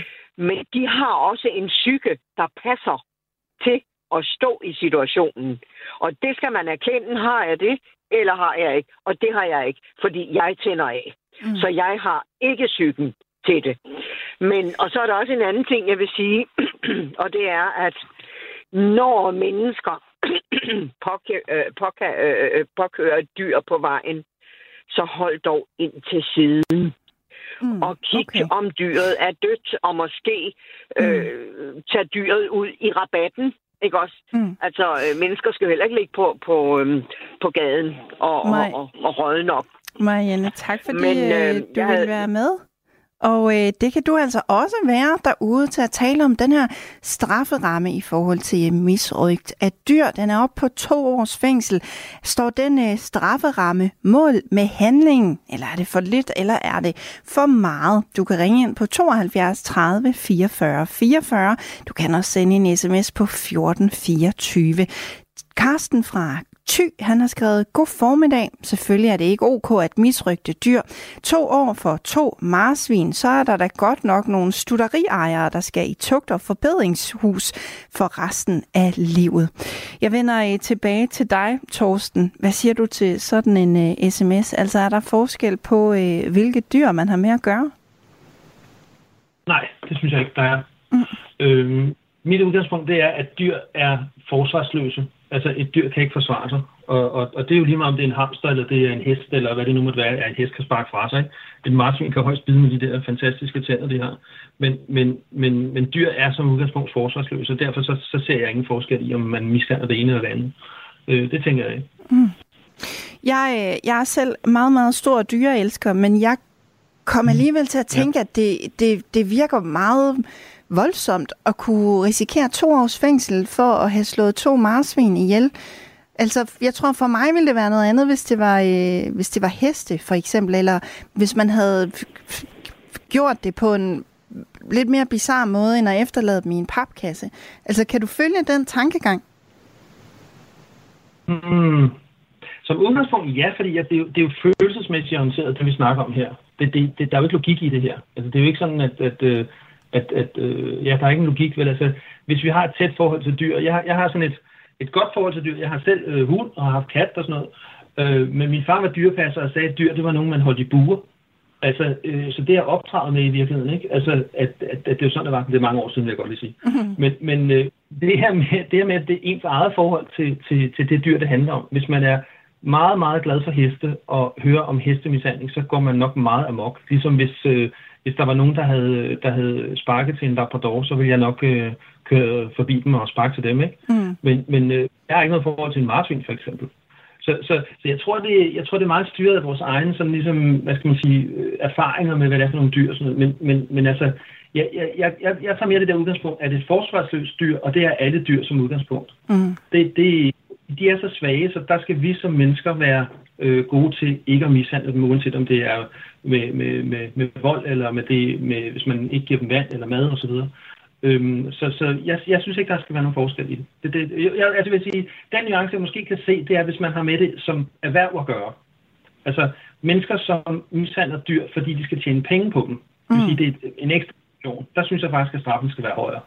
Okay. Øh, fordi det, der, der, der synes jeg, at man, øh, man udnytter dyr på en anden måde, øh, end ved at have dem som kæledyr. Så, så der, der kan jeg måske se en differentiering. Mm, okay. Ja. Torsten, mm. Øh, jeg vender tilbage til dig. Nu siger jeg velkommen til dig, Anne Mette fra Soring. Tak for det. Anne Mette, hvad siger du til den her strafferamme på øh, to år for at misrygte dyr? Er det passende? Jamen, jeg tænker sådan set, det er en fin strafferamme. Øh, jeg tror ikke, det vil ændre noget, enten at sætte det ned eller sætte den op.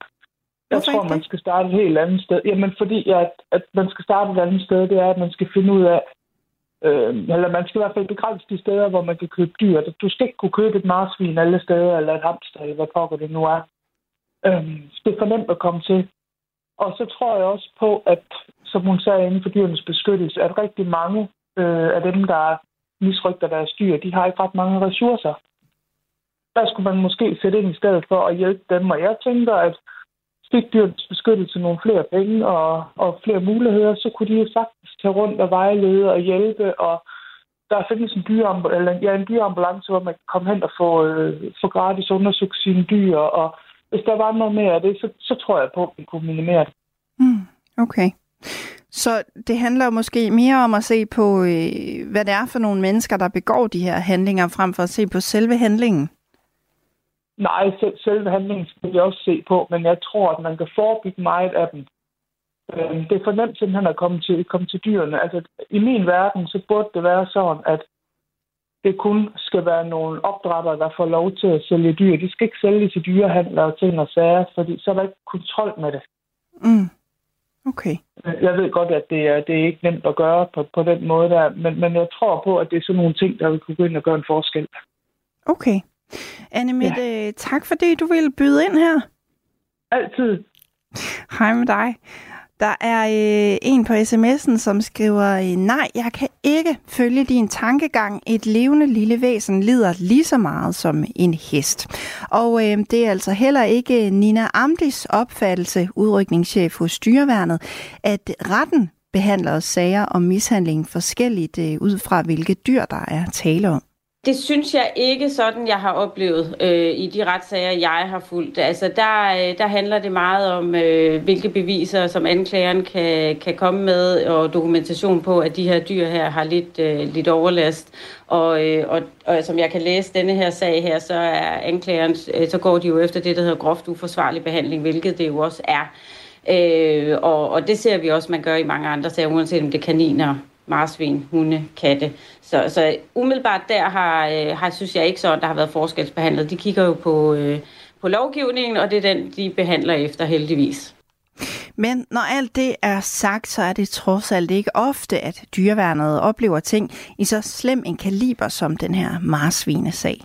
Ja, jeg vil sige, at den er speciel på den måde, at det heldigvis er ret sjældent, at vi oplever, at, øh, at folk er så uanvendelig kyniske og bare rejser fra deres dyr uden hverken vådt eller tørt. Og sådan lød det altså fra øh, Nina Amli, der er udrykningschef hos dyreværnet. På sms'en 1424 skriver Annette, alle er enige om, at dyr skal behandles ordentligt og helst kærligt, men længere fængselsstraffe skal sammenholdes med manglende ressourcer i politi og fængselsvæsenet. Så øh, har jeg da lyst til lige at vende den med dig, Torsten. Det synes jeg jo egentlig, Annette har en meget god pointe i. Er, øh, er, er dyremishandling i sådan en skala, at øh, man også vil afsætte penge og ressourcer til at få øh, for eksempel sådan en øh, marsvinemorder her sat i fængsel? Hmm. Det er fandme et godt spørgsmål, fordi det er klart, at altså, fængslerne er jo ekstremt belastet og øh, de kan jo ikke rekruttere fængselsbetjente øh, af mange forskellige årsager. Dårligt betalt, øh, usle arbejdsvilkår og mennesker, der tror ind på livet hver dag osv. Øhm, øh, altså, der er mange måder at have fængsler på jo. Altså, man kan jo, man kan jo også have fængsler, som er, øh, hvad hedder det, øh, som er indrettet anderledes. Altså, jeg, jeg mener, vi, vi skal straffe proportionalt, og, og, og, og derfor så, så en fængselsstraf er en fængselsstraf, og så skal du i fængsel.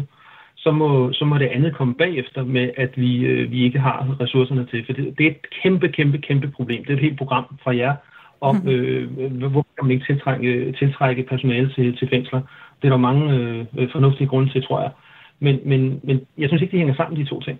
Mm. Altså, fordi så, så er der mange så er der mange ting, jeg synes, at man ikke skulle straffe for. Altså, hvis man, øh, hvis man vælter en hæk ind til naboen, fordi man synes, den er grim, øh, skal man så i fængsel, hvis, øh, hvis det er, at man så samtidig tror naboen med, at han bliver slået ihjel. Altså, der, der, du kan tage, det er ikke et, et, et eksempel, jeg har, det er bare noget, der kommer op i hovedet på mig. Mm. Altså, øh, der er mange eksempler på noget, som man kunne argumentere sig ud af straffen på, fordi vi ikke har mulighed for at sætte folk i fængsel. Men det er to forskellige problemer, synes jeg. Meget forskellige. Mm. Okay. Ja. Der er også, øh, der er også René, som skriver, øh, hvad med alle de dyr, vi opdrætter til mad? Grise, der indespærres, kyllinger på ingen plads, køer, hvor halsen skæres over på dem levende, og så, her, og så snakker I om dyreplageri. ved kæledyr. Der er folk sgu hykleriske. Hvad siger du til det? Det, øh, det har han jo sådan set ret i i nogle sammenhæng, men, men igen, jeg, jeg researchede lidt, inden vi skulle snakke sammen, og der er, der er jo også faldet dyremishandlingsdomme øh, til mennesker, som har øh, opdrettet høns, for eksempel. Altså en, øh, en, en hønsopdrætter, som, øh, som behandler sine dyr dårligt. Og der vender jeg tilbage til det, jeg sagde før. Jeg synes, straffen skal være hårdere, når man overtræder øh, de her ting. Mm. Øhm, så, altså, overordnet set, så længe vi har med dyr at gøre, og vi spiser dem, og det gør jeg jo også. Jeg har en hund, men jeg spiser ikke min hund. Mm. Men jeg, jeg, kunne, jeg har grise før, og dem spiste jeg. Så, så, så det her, det er jo et, et andet problem, det er jo, vil vi spise dyr eller ej? Og hvis mm. vi vil spise dyr, så skal vi slås ihjel først. Det, det, det, det, det er der ikke noget at gøre, eller noget, det, det skal de jo. Og det må vi så gøre så humant som overhovedet muligt. Og gør vi det ikke humant, så er det strafbart, og så, så kan man blive straffet for det. Mm. Så jeg er ikke enig. Øh, det, det, jeg, jeg synes heller ikke, at den kobling er, er, er den rigtige. Okay. Torsten, mm. øh, det blev ordene fra dig. Tak fordi du ville være med. Det var fantastisk at tale med jer. Tak for i dag. Og i lige måde, det var en fornøjelse at have dig med i programmet. Kasper, han skriver, det er en svær debat. Hvad er mishandling? Hvad er vandrygt? Hvad er uforsvarlig behandling? Og hvad er graden af hver enkelt? Der er øh, også en, som skriver, at man skal have tilladelse til at have et dyr. At man bare kan købe et dyr uden nogen forudsætninger for det, er bare forkasteligt. Og så sidst en, som skriver, at straffen for misrygt af dyr burde være meget højere, end hvis det drejer sig om mennesker, der ikke behandler hinanden pænt. Dyr kan ikke selv vælge. Det kan mennesker altid. I Radio 4's app kan du altid lytte med, når vi sender live. Fra tidlig morgen til de sene nattetimer. Download Radio 4's app og lyt med, hvor end du er.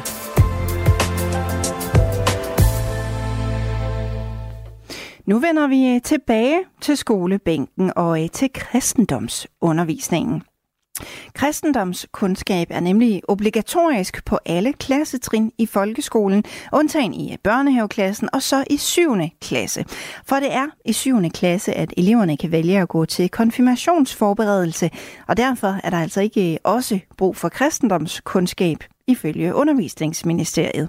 Men det er Søren Nørgaard lodret uenig i. Han er uddannelsesordfører i Venstres Ungdom, og han har skrevet et læserbrev i Information med overskriften Konfirmationsforberedelse bør ikke være en del af skoleskemaet i folkeskolen.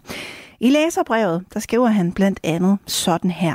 I kraft af, at religion er en privat sag, som ikke vedrører eller bør påvirke andre, kunne man passende afskaffe konfirmationsforberedelsen i 7. klasse og få religionsundervisning på skoleskemaet der. Hvordan man så indretter konfirmationsforberedelsen på dette klassetrin, må være en sag for de interesserede parter at finde ud af, ikke for folkeskolen. Det skal under alle omstændigheder ikke lægge skolen til last, at nogen udøver deres religion i 7. klasse. Det er helt grundlæggende forkert at have det som en fast del af skoleskemaet, skriver han. Men er du enig i det? Spørgsmålet til dig, det lyder sådan her. Bør konfirmationsforberedelse fortsat være en del af skoleskemaet i 7. klasse, eller skal det adskilles helt fra undervisningen? Du kan være med i debatten. Det kan du ved at ringe ind på 72 30 44 44, eller du kan sende en sms på 14 24. Du lytter til Ring til Radio 4. Og så velkommen til dig, Emil Held. Tak bor i øh, Odense og øh, er jo selv folkeskolelærer, har også øh, en syvende klasse lige nu. Emil, synes du, at konfirmationsforberedelse fortsat skal være en del af skoleskemaet i syvende klasse, eller at, at man omvendt skal adskille det fra undervisningen? Jeg synes, det er et meget spændende spørgsmål i hvert fald, og jeg synes, øh, det, øh, jeg, jeg kunne godt være meget interesseret i at høre, hvad i alverden at det kommer af. Øh, er det, hvorfor gør man det? Er det bare en politisk agenda, som de har? Eller er det fordi, de tænker, at det her det vil gavne eleverne, eller lærerne, eller forældrene, eller folkeskolen i helhed? Altså, fordi det lyder ikke øh, på mig, for mig som om, at de har snakket med nogen, der egentlig står med det til dagligt. Øh, men øh, det, det har jeg så til gengæld gjort. Ja. øh, og jeg, jeg har snakket med mine kollegaer, nu er jeg ikke selv kristendomslærer, men jeg har snakket med kollegaer, som er det. Og jeg har også snakket med min, øh, lige læst øh, noget af det brev, op for min 7. klasse, og så må jeg ellers bare øh, snakken køre og lige høre, hvad de egentlig synes om det. Mm. Øh, og har tanker om det her. Øh, og det, det meget overordnet er, at, at det, der hverken lærer eller øh, lærerne, de siger, at det, det giver ikke mening at afskaffe det på den måde, som fag ser ud nu. Fordi der er så mange af, øh, hvad kan man sige, kompetenceområderne, der faktisk bliver, bliver nået ved, ved den undervisning, de får der. Og eleverne, de var, de var heller ikke tilhængere af det. Øh, de sagde blandt andet, og, og jeg skal lige sige, jeg kommenterede ikke på det, jeg, jeg lod bare snakken køre imellem dem. Mm. Øh, og de sagde blandt andet, jamen hvad så, skal vi også afskaffe blå mandag og øh, juleferie og påske og sådan noget, fordi det, det har noget med religion at gøre. Det er jo også skolen, der bliver lagt til last der, kan man sige, at de, de går glip af undervisning, de ellers kunne have fået i de feriedage. Fordi der er også muslimer, som der måske kunne have godt af ferie på et andet tidspunkt end jul. Jamen, så må vi jo afskaffe ja, juleferie og sådan noget.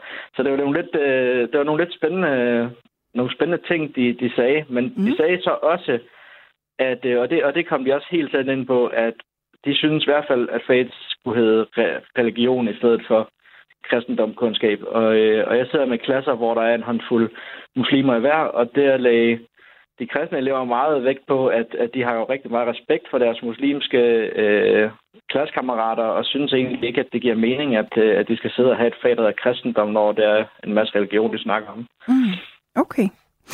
Jamen øh, Emil, sikkert arbejde, du har gjort. Det var da øh, rigtig dejligt at høre både, hvad, øh, hvad lærer og elever siger, så tak for at starte debatten her. Jeg skal nok vende tilbage til dig, og vi skal også blive klogere på, hvad Venstres Ungdom præcis har haft af intentioner med det her læserbrev. Du lytter til Ring til Radio 4. Det skal under alle omstændigheder ikke lægge skolen til last, at nogen udøver deres religion i 7. klasse. Det er helt grundlæggende forkert at have det som en fast del af skoleskemaet. Sådan skriver altså øh, Søren Nørgaard, der er uddannelsesordfører i øh, Venstres Ungdom i læserbrev. Søren han sidder i et fly lige nu, men det øh, gør du heldigvis ikke. Cecilie Vest, social- og sundhedsordfører i Venstres Ungdom. Så velkommen til dig. Mange tak. Hvorfor er det problematisk, at konfirmationsforberedelse er en del af skoleskemaet i 7. klasse, som det er i dag? Jamen, det er jo netop det her med, at vi forfordeler en religion frem for andre. Øhm, det ligger så jo lidt i linje med det her med, at vi grundlæggende set synes, det er meget problematisk, at vi har et fag i folkeskolen, der netop hedder kristendomskundskab, i stedet for, at det hedder religionsundervisning. Fordi at vi netop i kristendomskundskaben og i konfirmationsforberedelsen har eleverne i, i nogle af deres mest formative år. Og derfor er det rigtig vigtigt, at de får en almenrettet religionsundervisning, fordi vi netop mener, at det er skolens opgave at sørge for, at vi giver børnene de bedste forudsætninger for at befordre sig i, i et både globaliseret og multikulturelt samfund, og derfor er det også essentielt, at vi ligesom fokuserer vores religionsundervisning mere almenrettet, og gør den orienteret mod at undervise i alle religioner, sådan at eleverne, uanset baggrund og uanset deres personlige religion, lærer at forholde sig kritisk og forholde sig almindeligt rettet til religion som, som både koncept, men også får et mere nuanceret billede i religionsundervisningen, end de nødvendigvis får i dag. Mm. Det er jo så selve øh, religionsundervisning eller kristendomskundskaben i, øh, i skolen, men hvis vi taler i, i forhold til konfirmationsforberedelsen, så handler den jo øh, naturligvis om kristendom. Kristendomskundskab handler også primært om kristendom, så kan det ikke være lige meget, om man bliver undervist i kristendom i øh, sin klasse eller til konfirmationsforberedelse. Nej, øh, det kan det ikke, fordi at i det, vi lægger konfirmationsforberedelsen ind under øh, skole, skolen generelt, og endda sætter det på skoleskemaet, så sker vi et billede af, at det er mere korrekt at blive konfirmeret, end det er, hvis man for eksempel går til kommunion, eller, eller gennemgår øh, andre religioners øh, ritualer i, i de her år. Og det er ikke, det er ikke skolens opgave at vælge øh, for eleverne, om de skal konfirmeres eller ej, eller give et billede af, at, at det, at konfirmationsforberedelsen kommer på skemaet, det giver et billede af, at det er lidt mere rigtigt at gøre, fordi det anerkender skolerne frem for, frem for andre ting. Og selvfølgelig så kan man som elev vælge ikke at blive konfirmeret, det er der mange, der gør, men det er grundlæggende set problematisk at have det på skoleskemaet, fordi det forfordeler kristendommen frem for andre religioner. Hvis vi så taler om, øh, om kristendomskundskaben her i, som fag i folkeskolen, hvad, hvad er problemet så med det? Er det, at man primært taler om kristendom, eller er det simpelthen, at det hedder kristendomskundskab og ikke religion?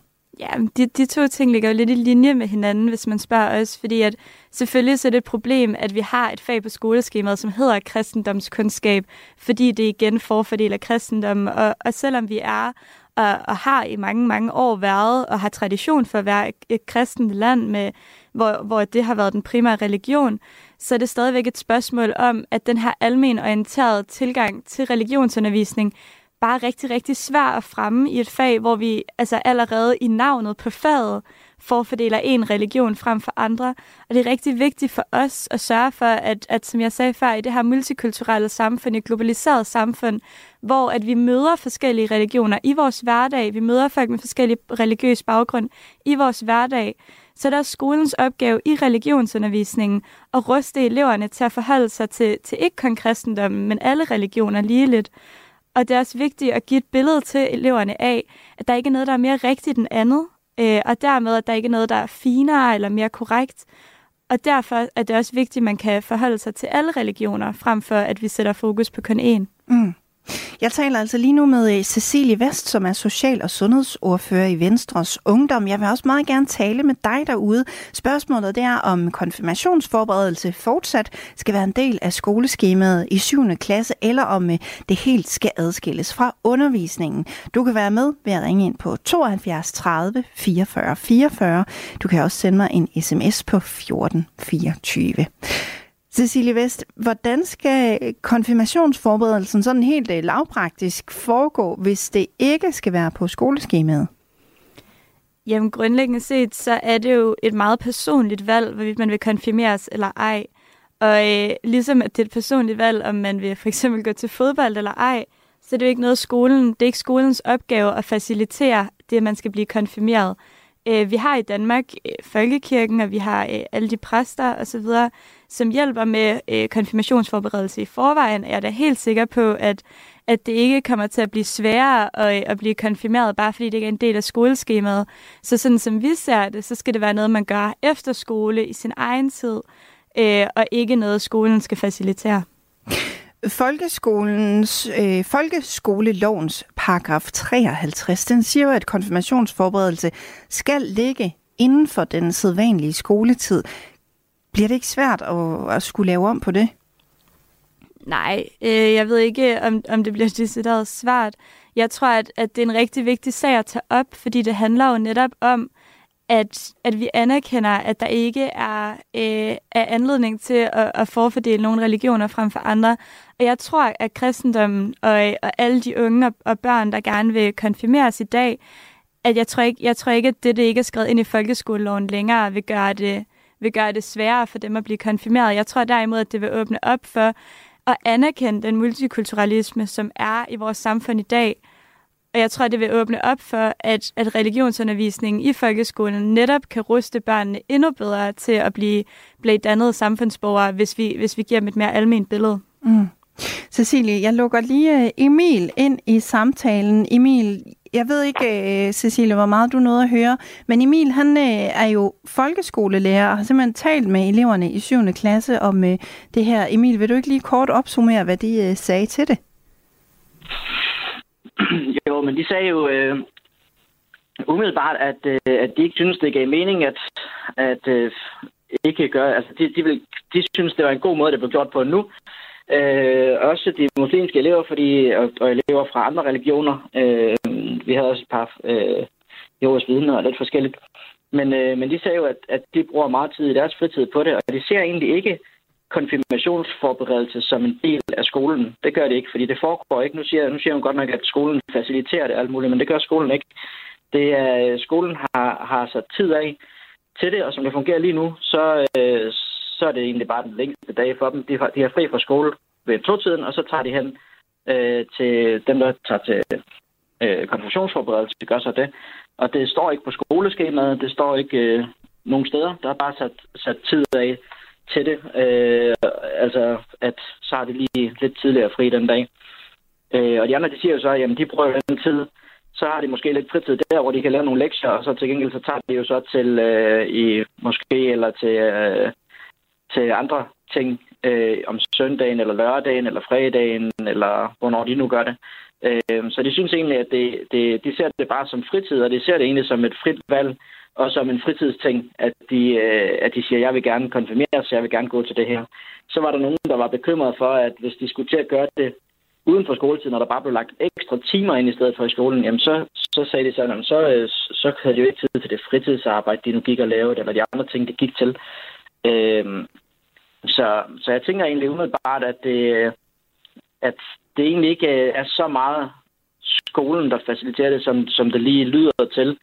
Øh, men at, at eleverne de meget ser det som en fritidsting, som de har valgt at gå til, og, øh, og hvis de vælger ikke at gå til det, jamen så har de, så har de fritid i de timer, hvor de så kan lave lektier, og så gå til noget andet i stedet for. Øh, ja. Hvad, hvad siger du til det, Cecilia? De, vi, I, de føler egentlig i forvejen, at det her er noget, de gør i deres fritid?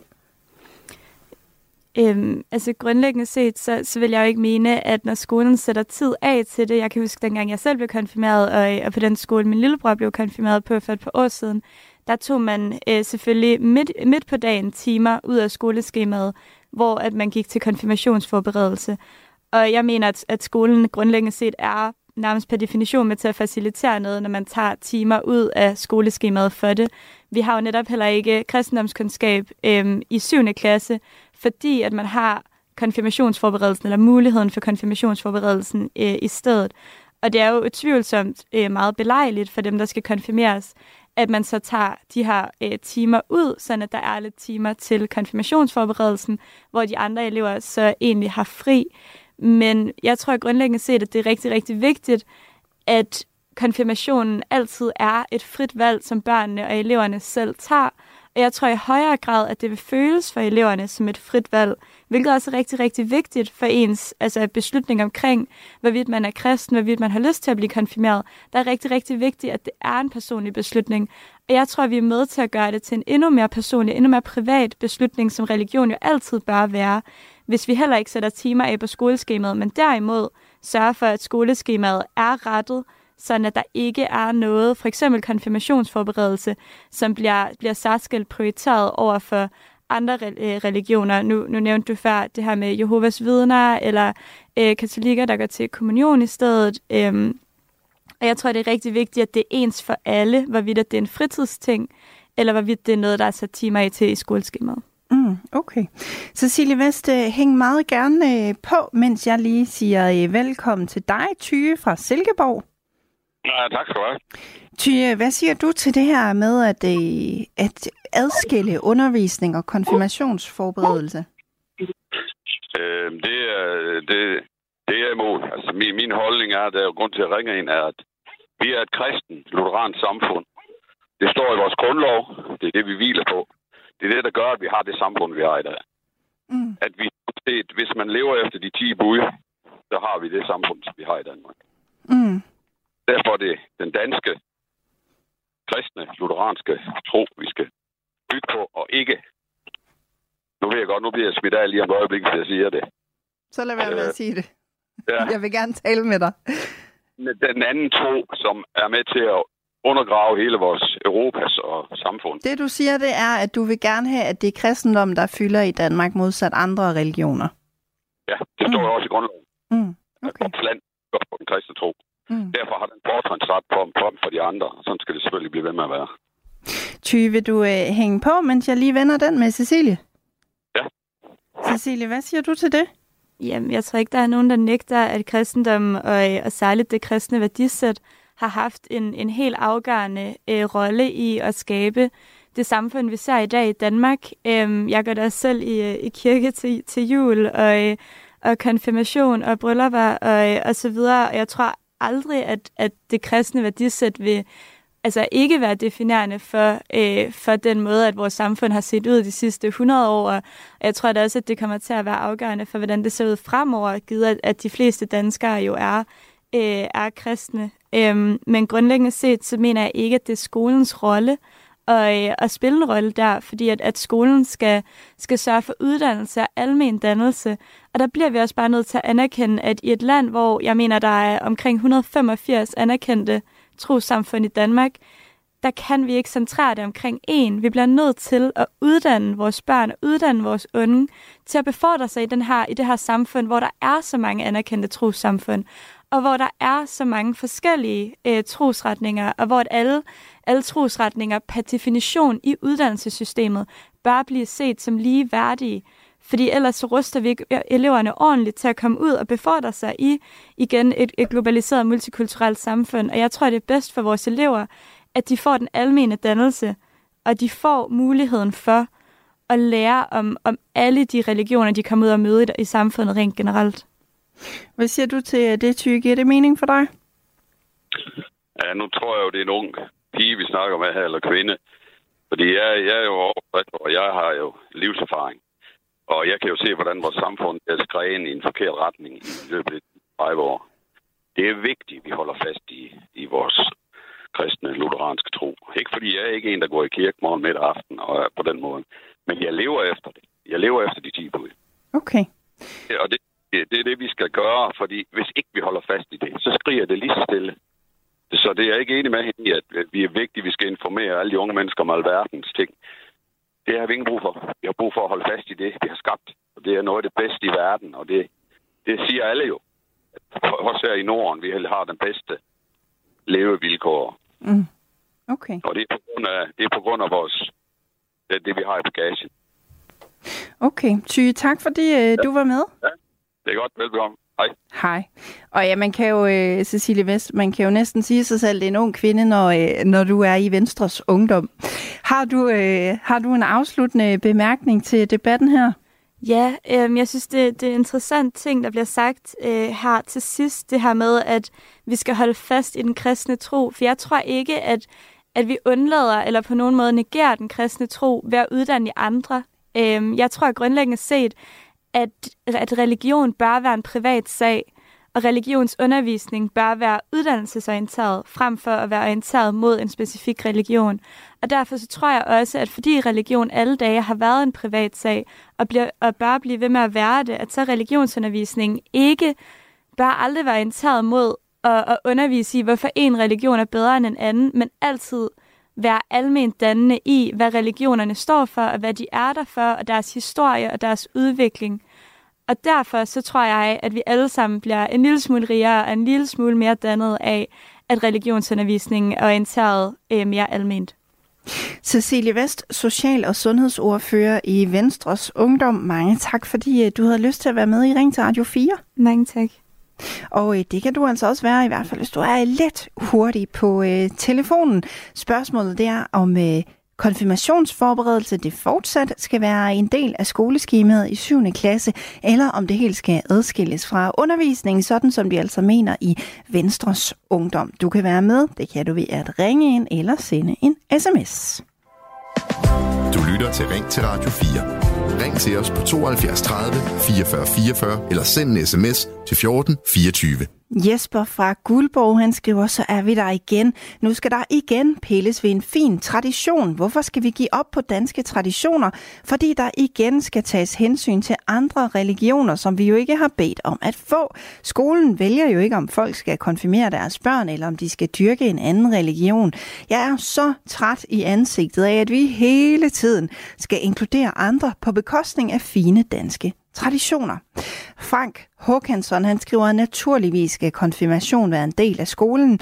I Danmark er det skrevet ind i grundloven, at vi er luthersk evangeliske, og det er vores retningslinje. Alle med en anden religion, der er kommet til Danmark, burde konvertere til kristendommen. Grunden til det er, at siden religion blev opfundet, har der været krig og stridigheder, når tingene blev blandet sammen. Intet land og ingen nation i verden har været øh, uden religiøse stridigheder. Derfor burde religion adskilles adskilles af landegrænser. Bevar freden, brug fornuften, skriver øh, Frank altså. Så øh, vender jeg tilbage til øh, dig, Emil. Jeg skulle lige have trykket på den rigtige knap, men du er øh, med os igen. Hvad siger du til øh, Cecilie Vests pointer her? Altså, kunne du forstå argumenterne? Jeg kan sagtens forstå argumenterne, øh, og jeg, jeg, jeg synes også godt, man kan til tider kan høre, at de, sådan nogle politiske argumenter kommer fra nogen, som ikke er ude på folkeskolen og ikke har den store øh, lige indsigt i, hvordan det fungerer herude. Og jeg vil, jeg vil bare sige, om det hedder kristendomskundskab eller religion, det tror jeg ikke, at der er mange sådan lige i, i det faglige rum her, der, der tænker specielt stor eller har nogen stærk holdning til. Men, øh, men jeg vil sige, at der er ingen, ingen lærer, jeg kender. Altså lærer er generelt set meget professionelle, og der er ikke nogen af dem, som der går ind og, øh, og siger, at kristendommen er bedst, og, øh, og forsøger at, at fremme den eller konvertere andre til kristendommen. Øh, jeg synes generelt set, at, at og det skal lige siges, at nu er jeg ikke selv konfirmeret, og jeg gik ikke til, øh, til præst dengang i min tid, men, øh, men jeg synes, at det, at det er fint, at vi i Danmark giver plads til de traditioner, der nu er, Øh, og øh, når vi ved, at, at i syv, på syvende årgang, jamen, så er der en god håndfuld, der skal til at gå til konfirmationsforberedelse, så, giver vi, at så, så bliver der lige givet plads til det. Og som sagt, så står det altså ikke, i hvert fald på de skoler, jeg har arbejdet på, står det altså ikke på skemaet, og det, og, øh, det er ikke som om det foregår på skolen. Øhm, og, og ligesom at vi giver plads til, at man holder jul, og ligesom vi giver plads til øh, en masse traditioner, øh, og, og der også på mange skoler bliver gået et Lucia-optog til Lucia og sådan nogle ting der. Mm. Øh, jeg synes, det er helt fint, fint, at man tænker, at skolen er altså ikke for politikerne, det er for eleverne.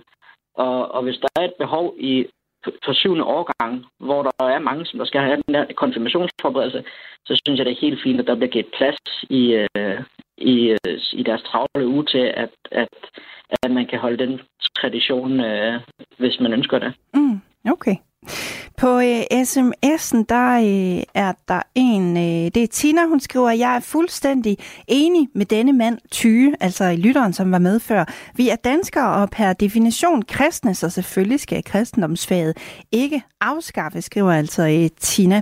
Helt omvendt, så skriver Daniel, øh, også om Tyge. Ikke i tvivl om, at vi hører på en ældre, privilegeret mand at bruge udtryk som ung pige eller jeg har livserfaring. Vi har vel alle livserfaring. Jeg er helt enig øh, med jeres unge gæst. Skoler skal gerne oplyse de unge, ikke begrænses til en religion. Og så tager vi til Bornholm til dig, Thor. Velkommen til. Jo, goddag og tak. Thor, øhm... hvad siger du til, til spørgsmålet her om, øh, om konfirmationsforberedelse skal være en del af skoleskemaet eller ej? Jamen, øh, min egentlige mening om det, det er, at øh, det handler om meget mere. Det handler om kulturhistorie og kulturhistorisk forståelse. Øh, og hvis man tager det ud, jamen, så forstår man ikke, hvilket land Danmark er. Og jeg vil lige understrege, at jeg er totalt øh, militant ateist, så jeg vil ikke, egentlig ikke have noget med religion at gøre. Mm-hmm. Men Danmark har trods alt de sidste tusind år været et kristen land og vi har haft et opgør med katolicismen og gået over til noget protestantisme og sådan noget. Og hvis vi skal også indlemme et helt multikulturelt øh, hvad hedder det, samfund, så kræver det også, at vi har forståelse for hinanden. Så jeg synes, at man ærligt talt skulle bibeholde øh, det som, lad os kalde det, en kulturhistorisk opdragelse, fordi det er ikke bare fakta af i 1600 et eller andet og i 1300 et eller andet, øh, men det er også myterne og historierne. Der er så mange ting, der indgår i vores hverdagssprog, talemåder og sådan noget der, som kommer fra øh, den kristne kulturhistorie. Og så kan man smide alt det der med ophøjethed og alt sådan noget over højre skulder. Men for at forstå, hvor man er og hvorfor man gør, som man gør, så, så kræver det, at man er en del af de myter og den historie, eller forstår det i det mindste. Ikke? Mm. Og så, tænk, så tænker jeg, det skal man også lære nyere tilkommende til Danmark. Ligesom vi også skal lære af dem at forstå deres kultur, hvorfor at de har de historier, de har. Ikke? Mm. Okay. Så, så når, ja. når Cecilie Vest, hun siger, at, øh, at det burde ikke hedde kristendomskundskab, men religion, og så burde der være en, en mere ligelig fordeling af, øh, hvilke religioner man lærer om. Hvad siger du så til det? Det siger jeg nej til. Jeg synes, man decideret skal lære om kristendommen som et led af kulturhistorisk forståelse, og ikke blande det op med buddhisme og hinduisme og taoisme og zoroastrianer og sådan noget der, fordi de har ikke den samme tyngde øh, i vores samfund, som som, som kristendommen øh, på godt og ondt har haft. Ikke? Mm. Så kan man selvfølgelig have religionsundervisning, og det skal man have for at forstå verden og mennesker. Men, men øh, det andet der har, har en, en, en, en større tyngde øh, for forståelsen af, af sammenhængskraften i Danmark, og, og, og hvorfor ting står, som de gør, og alt sådan noget. Ikke? Mm. Hvorfor har man bygget byer og landsbyer rundt om ting, hvordan er udviklingen sket. Det har meget at gøre med den religiøse påvirkning og magt, der har været udøvet. Ikke? Okay. Øhm, så tag det andet ved siden af, men bibehold det som en, som en del af en homogeniserende opdragelse af folk, så de ved hvorfor eller hvad Danmark er. Okay. Tor, ja. Øh, tak fordi du ville byde ind med den pointe. Velbekomme, og god dag til jer. I lige måde. Og så vender jeg øh, tilbage til dig, Emil. Har du øh, nogle afsluttende pointer, vi skal øh, nå at have med i øh, dagens program?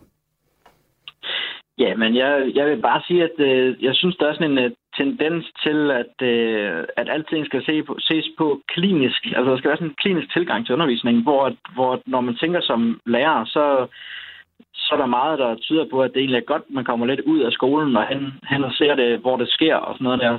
Det tænker jeg egentlig, at det, det bidrager til. Og så vil jeg bare sige, at jeg tænker egentlig også, at de skal undersøge, hvad formålet med deres øh, forslag er. Fordi hvis det er religionsfrihed, hvad giver, giver forslaget her så i princippet mere religionsfrihed eller bare mindre religion? Øh, det synes jeg er lidt spændende at overveje. Mm. Og så synes jeg, at, de, at eller eleverne synes, det gik i den forkerte retning. Øh, fordi de sagde nemlig, jamen hvad så, hvorfor skal vi øh, for eksempel have, have fri til jul, men øh, de muslimske elever, de får taget fravær til Eid, og fravær det er jo en, en, en ret stor ting, hvis man kommer op på for meget fravær, så øh, kan det jo kan det have alle mulige konsekvenser. Mm. Øh, så så, øh, så de, de vil egentlig hellere se, at man gav mere plads til, øh, til forskellige religioner og traditioner, end, øh, end at fjerne fra det, der er. Mm. Ja. Det, var, øh, det var det, vi nåede. Emil, tak fordi du havde lyst til at være med. Selv tak. På øh, sms'en skriver øh, Martin, sekulær stat, tak, religion er personligt, så få nu adskilt stat og religion. Danmark er bygget af mange forskellige traditioner med mere. Intet sted i grundloven bliver jeg tvunget til at følge en religion. Kun når det kommer til staten, er der en tvang. Sæt staten fri, som borgerne så fint er. I morgen er der mere ring til Radio 4, når klokken den slår 10.05. Du har lyttet til en podcast fra Radio 4. Find flere episoder i vores app, eller der, hvor du lytter til podcast.